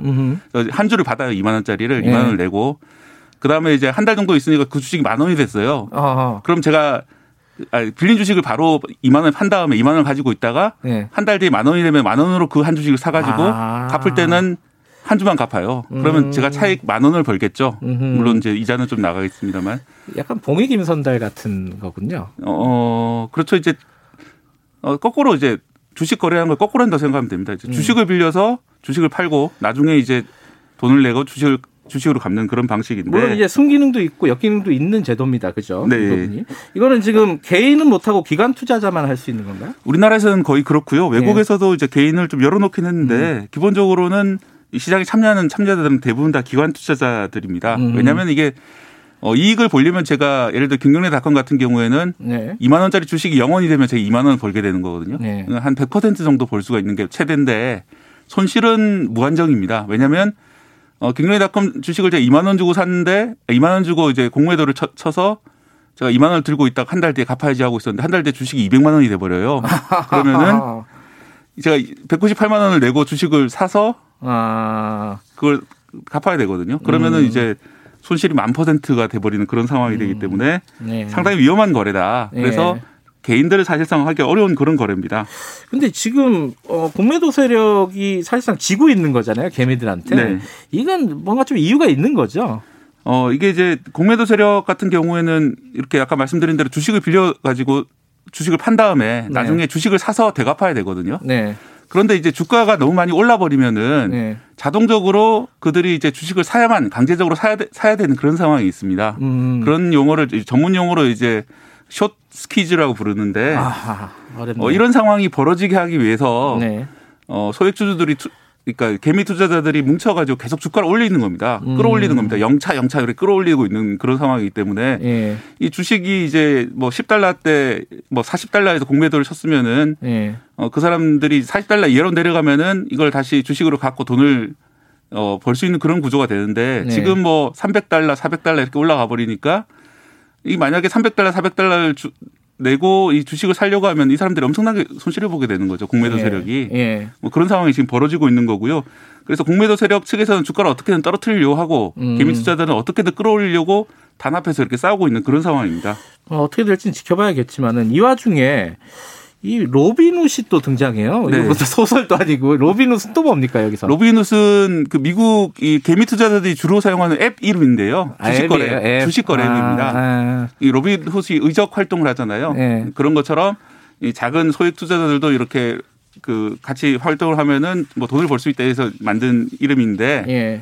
어 수수료가 공짜다 보니까 많이 사용을 합니다. 미국 음. 그 개미들이. 그런데 이 로빈훗 믿고 있었던 로빈훗에서 배신을 해요. 어떤 배신을 했어요? 이 가격을 계속 올리려면 사야 되는데 예. 개미 투자자들이 개미들이 사야 되는데 게임스톱을 그 예. 게임스톱 주식에서 매수라는 버튼을 없애버립니다. 그건 너무한 거 아니에요? 아예 너무- 못 사게 해버렸다는 예, 거잖아요. 너무했죠. 어. 그래서 아니 이거는 그 로빈훗하고 이런 공매도 세력 사이에 뭔가 결탁이 있는 거다. 아, 못 사게끔. 네, 못 사게 음. 하고 주식 주가를 내려는 음모다. 음. 이렇게 미국 개미들을 믿고 있습니다. 로빈훗은 그건 아니라고 항변을 하고 있죠. 예, 로빈후드 입장에서는 자기들이 이제 증거금이 필요한데 예. 회사 차원에서 증거금 주- 준비가 안 돼가지고 음흠. 좀 벌어지고 있는 그런 기술적인 문제다. 음. 우리가 너희들을 배신한 게 아니다. 이렇게 얘기하는데 어, 실제로 Robinhood하고 그런 예. 공매도 세력 과 관련 있는 자본하고 일정한 거래도 분명히 있긴 하고요. 예. 근데 이제 그 거래가 얼마만큼 영향을 미쳤는지 음. 실제로 의도적인 그런 버튼 삭제인지에 대해서는 아직 규명이 안 돼 있는 상황이고 미국에서 청문회와 수사가 지금 예고돼 있는 그런 음. 상황입니다. 근데 어쨌든 지금 뭐 여러 가지 등장 인물도 있고 공매도라는 복잡한 제도도 있는데 네. 결국은 기관하고 네. 이 개인하고 싸워가지고 네. 개인이 이긴 거 아니냐. 어, 1차전 이겼죠. 뭐 속이 다 네. 시원하다. 네. 이렇게 봐도 되는 거예요. 좀 긍정적으로 봐도 되는 거예요. 일단 우리나라 개미들 입장에서는 신나죠. 왜냐하면 이제 항상 공매도 때문에 주가가 내린다고 음. 생각을 해왔는데 미국에서 드디어 처음으로 개미 투자자들이 공매도 세력과 싸워서 어허. 이겼네. 예. 어, 뭐 수십 년씩 이 업계에 종사했던 사람들도 이런 광경은 처음 본다. 뭐 이런 상황이거든요. 예. 그래서 정말 뭔가 개미들이 똘똘 뭉쳐서 이긴 그런 역사적인 순간이 아니냐. 예. 이렇게 멀리서 보면 그렇게 보는 그 분명 시각도 있고요. 예. 예, 또 하나는 역시 로빈훗과 로빈훗이 그 매수를 막은 것처럼 네. 이게 시장이 공정한 게 아니었어. 음. 시장이 그들만의 어떤 뒷, 뒷거래와 조작으로 있었다는 음모론을 좀 확인시켜주는 음흠. 그런 사례로도 볼 수는 있습니다. 음흠. 근데 또 다른 시각도 존재합니다. 어떤 시각? 예를 들어서 이제 개미들이 뭉쳐 게시판을 중심으로 계속 사면은 계속 오른다라고 이렇게 했잖아요. 예. 물론 이제 정보 공유라고 볼 수도 있지만은 어, 어떤 전문가에 따라서는 이게 결국은 시세 조정 아니냐. 아, 그렇죠. 과연 이 게임스톱 주식이라는 게 지금 350달러 정도 형성돼 있는데 음. 그 정도 가치가 있는 주식이냐. 아까. 말씀드렸지만 분명히 사양업종이었고 예. 물 온라인 전환한다고 했지만은 겨우 원래 처음 이제 투자자들도 한 40달러 정도에 만족하고 있었던 주식이었거든요. 네. 근데 이렇게 치솟는 게 말이 되냐. 언젠가는 떨어질 거고 그럼 음. 분명히 피해자들 나타날 건데 괜찮은 거냐 이런 이런 음. 인식도 있습니다. 근데 이- 그런 측면도 있지만은 어찌됐든 간에 이거를 좀 빌미를 제공한 게 공매도를 좀 지나치게 해가지고 네. 개미들이 반발했던 거 아니에요, 사실? 네, 그렇습니다. 사실 이게 이 이런 일이 가능했던 이유가 예. 이 공매도 세력들이 너무 자만심이 많았습니다 이번에. 음, 그래서 이게 분- 분명히 떨어진 주식이다 40달러일 때. 네. 그래서 공매도를 엄청나게 많이 합니다. 얼마 정도 많이 했냐면은 시중에 유통되는 물량의 140%를 공매도를 합니다. 허허. 그러니까 시중에 있는 주식을 모두 사더라도 이 빌린 주식을 갚을 수 없는 그런 상황이 돼버린 거죠. 아, 이런 규제가 없는 모양이네요. 네. 어. 그래서 사실은 그 전문가들 그런 얘기도 해요. 이거 너무 좀 규제가 여기 없는 거 아니냐. 어, 그러네요. 음. 이 140%까지 가능하도록 이 디자인되는 게 문제가 있는 거 아니야. 음흠. 특히 이제 공매도 세력들은 대부분 이러거든요. 미리 공매도를 한 다음에 자기가 공매도했다는 사실을 밝히면서 이게 주식이 떨어질 수밖에 없는 이유를 막 언론에 보도자료를 뿌린다든지 음흠. 아니면 유튜브를 통해서 이 주식이 내가 볼때 틀면 떨어진다 하면은 실제로 이제 그런 뉴스들이 막 돌아다니면 떨어지게 되거든요. 네. 그러면 자기들이 이제 어떤 주식을 사놓고 그러니까 반대로 사놓고 이걸 떨어뜨리기 위해서 열심히 노력하는데 그런 사람들은 훨씬 자본을 가지고 일을 하는데 음. 왜 개인들이 뭉치는 걸 뭐라고 할 수 있냐. 그래서 음. 실제로 처벌은 안 될 겁니다. 음흠. 이 개인들이 뭉친 건 처벌은 힘들 거라고 보는 생각이 많습니다. GameStop 같은 경우는 우리 개미들도 네. 많이 샀다고 하더라고요. 예, 하루 거래량이 뭐 천억 원 넘어서 그런 얘기도 있습니다. 이제 이 미국의 개미주들을 우리나라는 동학개미라고 부르잖아요. 네. 미국에서는 Robinhood라고 많이 부르거든요. 어, 로빈훗 앱을 쓰기도 하고 비슷하네요, 이름들이. 물정처럼 이렇게 싸운다. 그래서 예. 이 우리 동, 동학 그 개미들이 음. 그 해외 원정을 가서 이제 Robinhood와 겨- 결합을 해가지고 거대 자본을 이겼다. 뭐 이런 얘기까지 나오고 있는 상황입니다. 동학운동과 로빈훗이 결합을 하는. 네, 그래서 실제로 이제 외국에서도 알고 있기 때문에 개인 투자자들 유튜브 같은 거 보면은 네. 뭐 영차 영차 이렇게 아 미국 사람들이 예, 한국 성어로 이제 방송도 하고 막 그러거든요. 왜냐하면 한국에서는 이제 뭐 주식을 끌어올리자고 할 때 영차 영차 이렇게 하는 경우가 있는데 예. 그걸 흉내 내기도 하고 참 재밌는 풍경이었습니다. 이게 지금 들어가면 안 되겠죠. 너무 많이 올랐잖아요, 그죠? 예, 지금 뭐 350달러 근처에 가 있고 기도 하고 네. 이게 워낙 변동성이 심해서 음. 지금 사실은 미국 증시가 지금 오늘은 아직 열리지 않았는데 밤에 심야에 열리거든요. 예. 과연 오늘은 또 어떻게 될지 지난주까지는 분명히 개미들이 이겼지만은 과연 이대로 넘어갈지 음. 또 반대로 이제 주가 급락할 가능성이 항상 열려 있기 때문에 좀 주의하시고 투자를 하셔야 되겠습니다. 요게 우리 주식이 최근에 좀 내렸잖아요. 네. 어, 3천 포인트를 이제 올라- 놓쳤잖아요. 예. 그죠? 그게 영향이 있었다고 봐야 되나요? 영향이 있긴 했는데 예. 그게 얼마만큼 직접적이었는지는 아직 불분명한 상황입니다. 음. 일각에서는 어 이렇게 손해를 많이 봤기 때문에 헤지펀드에서 네. 그 손실을 만회하기 위해서 한국에서 좀 이익을 본 주식을 팔고 있는 게 아니냐 이런 분석이 나왔는데 실제로 인과관계 얼마 정도 있는지는 입증이 아직 안 된 상황이고요. 네. 뭐그 정도로 큰 손실을 본 건 아니다 이런 분석도 있습니다. 음. 네, 다만 이런 건 있습니다. 이- 이런 사태를 계기로 그 그동안의 공매도 제도라든지 또 거대 금융 자본에 대한 신뢰라는 게 많이 무너졌기 때문에 어, 조만간 이제 큰 폭풍이 올 수 있다. 음흠. 이런 전조라고 해석하는 그런 견해도 있거든요. 네. 아마도 그런 차원에서 미리 현금을 좀 만들기 위해서 주식을 음. 팔고 있는 게 아니냐. 이게 더 지배적인 분석입니다. 알겠습니다. 이게 뭐 어, 되게 재밌는 사건이기도 하고 이게 천천히 들어보니까 의미가 있네요, 그죠? 지금 그냥 멀리서 보면은. 단지 이제 개미들이 이겼다 이렇게 볼수 음. 있는데 가까이 찬찬히 보자면은 어떻게 보면은 이번 사건은 결국 결국 의미하는 바는 어, 과잉 유동성 시장에 음. 엄청나게 많은 돈이 풀렸고 네. 어, 개미들이 과거에 볼 수 없었던 엄청난 물량과 힘과 이런 걸로 단결을 해서 이겼던 그런 점이기 때문에 어, 미국 당국이나 우리 당국 입장은 마찬가지고 이 풀린 과잉 유동성을 어떻게 할 것이냐 네. 여기 대해서 좀 고민할 수 있는 그런 사건이라고도 보- 보여지고요. 예. 또 하나는 이 개미들이 하- 한국인 동학 개미도 마찬가지지만은 이 게시판에서 활동하는 월스트리트 벳이라는 게시판에서 활동하는 개미들이 전직 금융 전문가들이 상당히 많이 있어요. 음. 그래서 이 시장이 어떻게 돌아가는지 너무나 잘 알고 있습니다. 음흠. 그래서 이게 실제로 집단 지성이란 말이 뭐 맞을 때도 있고 틀릴 때도 있는데 네. 그런 게 상당히 잘 작동할 수 있구나. 음. 뭐 그런 사례도 될 수 있다고 생각이 듭니다. 알겠습니다. 오늘은 여기까지 듣죠. 자, 어, 오늘 마지막 시간이었어요. 그동안 고생 많이 하셨고요. 앞으로 네. 좋은 기사로 계속 뵙겠습니다. 고맙습니다. 네, 고맙습니다. 예, 박대기의 고속경제 KBS 박대기 기자였습니다. 지금 시각은 8시 44분입니다.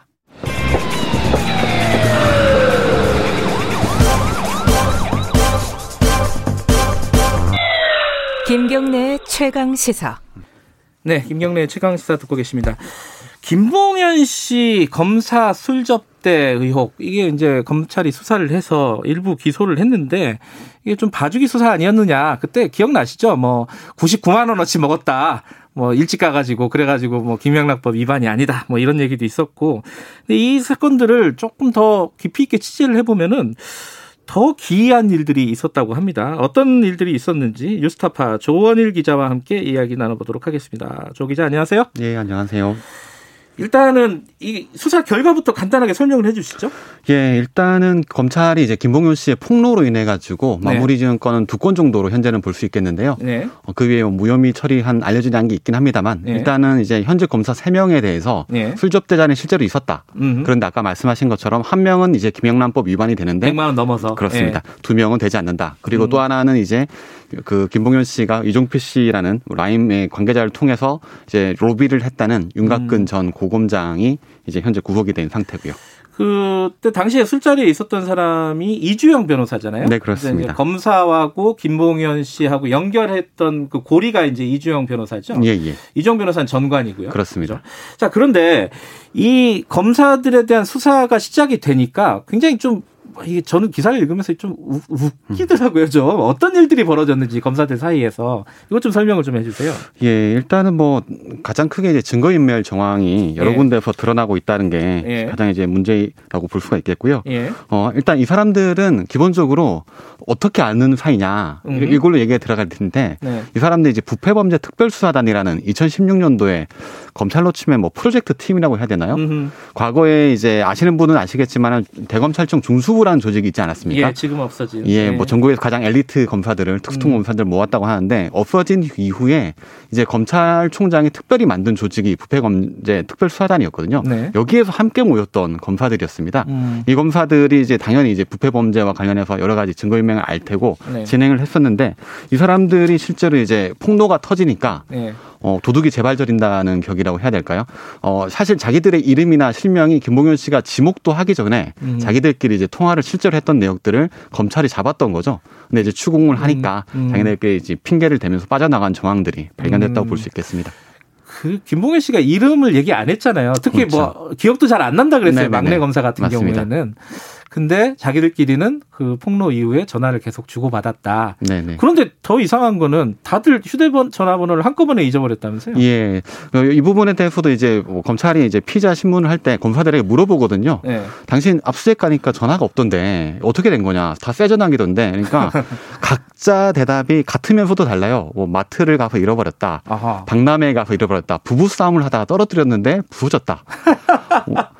뭐 심지어 어떤 검사는 이제 이게 약간 보안에 자기가 수사하던 게 노출이 될까 봐 없앴다라는 식으로 어. 검찰이 검찰을 수사하는데 보안이 노출될까 봐 이게 없앴다라는 표현을 쓰는 것도 굉장히 아. 좀 이해하기 힘든 대목이었습니다. 어쨌든 여기까지는 이제 디테일한 내용은 아니지만은 기존에 보도가 됐던 내용인데 지금 그 조 기자가 취재한 부분 보니까 검사가 우리가 세 명으로 알고 있었잖아요. 네네. 근데 술접대를 받은 검사가 한 명이 더 있다? 예. 이건 누구예요? 김봉현 씨의 주장인데요. 예. 어, 수원지검에 있는 박모 검사라는 사람입니다. 예. 자기가 이제 김봉현 씨가 굉장히 이제 여러 가지 혐의로 이제 수사를 받고 네. 진행이 되게 되는데 김봉현 씨가 이제 작년에 어, 도망을 다니다가 네. 라임 관련 건으로 도망을 다니다 붙잡히게 되는데 그때 자신의 수사를 담당했던 박모 검사에게 자기 변호사를 통해서 술접대를 했다라는 아. 내용을 지- 자필로 진술한 내용이 있습니다. 아, 그거는 외부에 지금 예전에 외부에 공개했던 편지가 아니라 네네네. 아, 검찰 진술에서 예, 그렇습니다. 박 검사랑 수원지검의 박 검사에게 어, 술 접대를 했다. 네, 김모 변호사를 통해서 술접대한 거 돈을 자기가 냈다라는 걸 이제 본인이 알려줬던 입장문 외에 다 추가 음. 자술서를 통해서 이제 그런 내용을 밝혔던 내용이 얼마라고 주장하고 있어요? 천만 원이라고 일단은 주장을 하더라고요. 천만 원에 한 번이요? 뭐 한 번인지 여러 번인지는 어. 좀더 두고 봐야 하겠습니다만은 음. 아까 아시겠지만은 뭐 검사들의 술접대가 있었다는 그 공간이 어 이제 속칭 뭐 템프로라고 하는 네. 강남에서 굉장히 이제 화라고 네. 하니까 그 정도인가라고 상상만 해봅니다. 아, 어쨌든 천만 원을 변호사를 통해서 박 검사에게 접대를 했다라고 김봉현 씨가 주장을 했어요. 근데 네네. 그 전에도 사실 주장밖에 없었던 걸 이제 그렇습니다. 수사를 해가지고 결과를 확인을 한 거잖아요. 네 네 맞습니다. 요번 건은 수사를 어떻게 했습니까? 이번 부분에 대해서는 이제 검찰에서는 뭐 해당 검사의 뭐 위치 추적이라든가 음. 휴대폰의 뭐 구글 타임라인이라고 하죠. 네. 이제 예, 구글에 로그인을 하면 이 어. 사람의 이제 위치나 이런 것들이 나오게 되는데 이런 네. 것들 다 확인해 봤는데 뭐 동선이 겹치는 게 없었다. 그래서 여기에 대해서는 뭐 추가적으로 혐의가 없는 걸로 음. 처리를 했다라는 식으로 검찰은 대답하고 있습니다. 어, 그 수사를 그 확인을 제대로 했다고 볼 수 있는 거예요? 어떻게 보세요? 김봉현 씨가 이제 거짓말이라는 주장인데 음. 이제 이 하나만 가지고는 완전히 클리어 됐다고 좀 보기는 음. 힘든 지점이 있죠. 왜냐하면 네. 김봉현 씨의 주장이 워낙 좀 디테일한 부분도 아직까지 남아 있고 음흠. 그리고 그 검사 부분이 뭐 이따가 뭐 보시- 아시겠지만은 검사가 그 이제 김봉현 씨에 과연 그러면 그 대가로 무엇을 해주었느냐 음흠. 부분도 이제 굉장히 중요한 의혹이기 때문에 네. 아직 끝났다고 보기엔 이른 것 같습니다. 자, 그러면은 주장이 있었는데 검찰은 어쨌든 본인들이 확인해 보니까 이게 좀 혐의가 없는 걸로 밝혀졌다.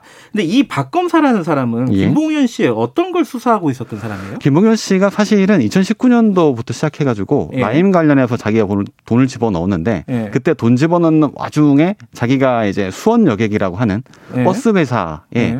이 돈을 횡령했다는 혐의를 받게 됩니다. 예. 라인을 돈을 뭐 투자를 받았는데 그 돈을 다시 뒤로 돌리고 어떻게 이런 복잡한 과정이 있었는데 네. 이 체포를 이제 그리고 2020년 4월 달 말에 음. 체포를 당하거든요. 예. 경찰이 수사를 했는데 그 수사를 이제 인계받은 송치받은 검사가 여기서 주장하는 접대 대상 검사 박모 검사라고 볼 수 있겠습니다. 직접적인 수사 검사였군요. 예, 그렇습니다. 어, 그냥 뭐 아는 검사가 아니라 네네네. 자기 사건을 수사하고 있는 검사에게 술접대를 했다라고 그렇죠. 주장을 하는 거군요. 맞습니다.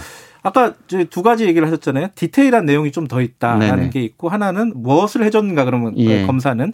어, 어, 먼저 그 디테일한 내용은 어떤 게 있어요? 소개를 수 있는 우선은 건? 예, 뭐 말씀드릴 수 있는 부분까지는 뭐 충분히 가능할 예. 것 같은데요. 우선은 이제 이때 박모 검사가 뭐 가장 이제 크게 의혹이 제기된 부분들은 아까 얘기하셨던 이주영 변호사가 예. 이때도 김봉현 씨를 찾아옵니다. 어허. 근데 사실은 이때 이주영 변호사는 김봉현 씨 사건을 사임계를 낸 상태였거든요. 음흠. 그 수원여객 사건에 대해서 예. 나는 이제 더 이상 못하겠다. 네. 내가 이 사건을 계속하면 후배 검사들이 나를 뭘로 보겠냐. 어허. 이런 식으로 김봉현 씨에게 더 이상 면을 하지 않게 변호를 하지 않게 사임계를 냈는데 예. 다시 찾아옵니다. 예. 근데 검찰한테는 그렇게 말을 한 거죠. 김봉현 씨 사건을 내가 맡으려고 왔다. 음흠. 그러니까 면, 그 접견을 하게 해달라라고 음흠. 해줬고 그 면- 접견을 허가해 준 게 박 검사인 거죠. 음흠. 쉽게 말해서 이미 그만둔 변호사하고 그만둔다는 의견을 낸 검사를 다시 변호를 이제 선임을 하겠다는 이유만으로 음. 접견을 시켜줬는데 문제는 거기에 기록이 아무것도 안 남아 있다는 겁니다. 어 그래요? 예. 당시에 어, 검찰청에서 접견이 된 그렇습니다. 예, 예. 이주영 변호사가 당시에 수원지검을 찾아갔는데 예. 원래 보통 출입처에 들어가면 뭐 출입증을 발급받고 당연하죠. 예, 어디로 예. 가십니까? 어디 가시면 할 텐데 그때 당시 이주영 변호사는 이 박검 사실이 아니라 예. 김봉현 씨가 있는 곳이 아니라 다른 부서에 가겠다고 아. 출입증 신청을 한 다음에 예. 그다음에 이제 박검사 씨를 만나고 김봉현 씨를 만난 게 되는 거죠. 어허. 그러면 그게 원래는 사임계를 낸 변호사와 이 사, 건 당사자 이제 피고잖아요. 이 피의자, 피의자와 예, 예. 만나게 해주면 안 되는 거예요? 어, 뭐, 완전히 딱 그 칼로 이제 무자르듯이 딱 그렇게 음. 끊어지진 않습니다. 검찰 주장에 따르면은 이 사람이 구속된 사람이기 때문에 네. 변호사 구하기 힘들지 않겠느냐. 예. 그렇기 때문에 변호를 하겠다라고 하는 사람들은 우리가 보통 선임을 시켜주는 편이다. 음. 얘기를 하는데 아까도 말씀드렸다시피 여기서 저, 저 주목해야 될 지점은 이주영 변호사는 이미 사임계를 낸 사람이었고 음. 두 번째로는 이 자리에 가서 김봉현 씨의 주장대로라면은 검찰에서 얘기했는데 강기정 청와대 수석을 잡아주면 너를 보석으로 빼내주겠다라고 검찰이 메시지를 전했다는 거죠. 음, 이 김봉현 김- 씨의 주장에 따르면 그렇습니다. 음. 김봉현 씨 주장이 사실일 경우에는 사실 이것은 사, 사건에 대한 변호가 아니라 실질적인 형량 거래를 음. 거- 어, 변호사가 주관한 게 된 것이고 음흠. 검찰의 의혹도 더욱더 커질 수밖에 없는 지점이기 때문에 가볍게 볼 부분이 아닌 것 같습니다. 다른 검사실에 이건 좀 디테일한 내용이지만 그 출입 기록을 출입증을 받아가지고 네네. 들어가서 다른 검사실 갔다는 거잖아요. 그렇습니다. 이건 약간 들어가서 자기 마음대로 돌아다녔다라는 네네. 약간 방증 같은 거네요. 그렇죠. 정관 변호사들이 어떻게 활동을 하는지 예, 예. 아, 단면을 좀 보여주는 장면인 음. 것 같고 또 하나가 남은 게 어, 검찰 수사관들에게 돈을 줬다라는 로비를 위해서 네. 그런 의혹이 있었어요. 이거는 예, 수사. 결과 안 나왔죠. 예, 이 부분은 아직까지 검찰이 수사 중인 부분이죠. 어, 그래요? 예, 김봉현 씨가 사실 쌍방향 로비를 했다고 보는 게 맞을 텐데요. 예. 이 정관 변호사인 이주영 변호사를 통해서 뭐 검사 술접대도 하고 이런 네. 한 방향이 있을 것이고 네. 또 하나는 실질적인 디테일한 수사 상황이 돌아가는 것들을 파악하기 위해서 수사관들에게 총 음. 2억 8천만 원을 이제 나눠줬다라는 게 김봉현 씨 주장입니다. 이게 수사를 어, 이렇게 오래 걸린 이유가 뭐예요? 검찰에서는 이 부분에 대해서 딱히 명확한 해명을 내놓고 있지 않은데요. 음흠. 얼마 전에 이제 뭐 KBS에서 보도가 났다시피 네. 여기에 핵심적인 역할을 한 전직 수사관 또한 조모 자기- 씨. 네, 예. 조모 씨 수사관 또한 자기 휴대폰을 없앤 것으로 지금 보도가 나오고 있기 때문에 음. 검찰 입장에서는 굉장히 핵심적인 의혹인데 수사를 좀 되게 미진하게 하고 있다 이런 평가를 음. 받을 수밖에 없는 것 같습니다. 그러니까 이 이제 김봉현 씨는 이 수사관들에게 어, 전 현직 수사관들에게 2억 8천만 원을 줬다 네네. 로비로 예. 로비성 자금 그래갖고 정보들을 들었다라는 거고 그게 예전에 그 편지에 나왔던 1도 2, 부300 네네네. 이, 이 얘기죠 이런 어떤 도주 방법을 맞습니다. 디테일하게 김봉현 예, 예. 씨한테 컨설팅 해줬다는 거 아니에요? 그렇습니다. 맞습니다. 어, 일단은 뭐 1도 2부 300이라는 거 저도 이제 일종만을 처음 봤는데 이건 일종의 조언 같은 거라고 보겠죠. 뭐 네. 그냥 안, 안 했다고 해라 도망가라 뭐 이런 얘기인데 마지막에 백서라 뭐 예, 이런 거죠. 그렇죠. 예. 근데 김봉현 씨가 이제 그 기록에서 남긴 얘기는 훨씬 더 디테일한데요. 네. 어떻게 이제 사실 도망가는 사람에게 제일 중요한 게 통신과 그리고 이동 수단 그리고 거처 이런 것들 아니겠습니까? 그렇죠. 그러면은 이제 어떻게 하면은 통신사 기지국이나 무선 와이파이 추적을 받지 않는지 음흠. 어떻게 택시를 타야지 추적당하지 않는지 그리고 어떤 종류의 숙소에 묵어야지만 네. 수사를 덜 받고 덜 잡힐 수 있는지에 대해서 디테일하게 가르침을 받았다는 게 김봉현 씨의 주장입니다. 그 그걸 가르쳐 준 사람들이 수사관들이고 네, 거기에 그렇습니다. 현직도 있었다는 거죠. 맞습니다. 그렇죠. 그 현직들은 지금 그럼 어떻게 돼 있어요? 지금 저희가 파악하고 있는 것으로는 어 일부 이제 인사 조치가 한두 아. 명이 있었다는 건 알고 있는데 네. 그러나 여전히 현직 상황을 유지하고 있는 것으로 파악하고 있습니다. 지금 이, 이 수사가 어, 사실 결국은 검사하고 연결이 될거 아니에요. 수사관들 뭐 단독으로 움직였을 수도 있겠지만은 이게 언제쯤 나올까요? 그게 궁금한 거 아니겠어요? 글쎄요, 저희도 검찰에 여러 차례 이제 질의도 드리고 움직임 방인데 아직까지 검찰의 수사의 의지가 음. 딱히 있어 보이진 않기 때문에 마냥 늘어질 수 있는 그런 우려도 있는 것 같습니다. 아마 제 생각에는 사람들이 다 검사에만 주목하잖아요. 네네. 사실은 이 부분이 더 중요한 얘기일 수도 있을 것 같습니다. 예. 그죠? 이건 수사와 직접적인 관련이 있는 거기 때문에 계속해서 취재해서 어, 사건 취재해 주시기 바라겠습니다. 여기까지 듣겠습니다. 고맙습니다. 네, 감사합니다. 유스타파 조원일 기자였고요. 김경래 최강 시사 듣고 계시고요. 아 끝났군요. 내일 아침 7시 20분에 다시 돌아오겠습니다.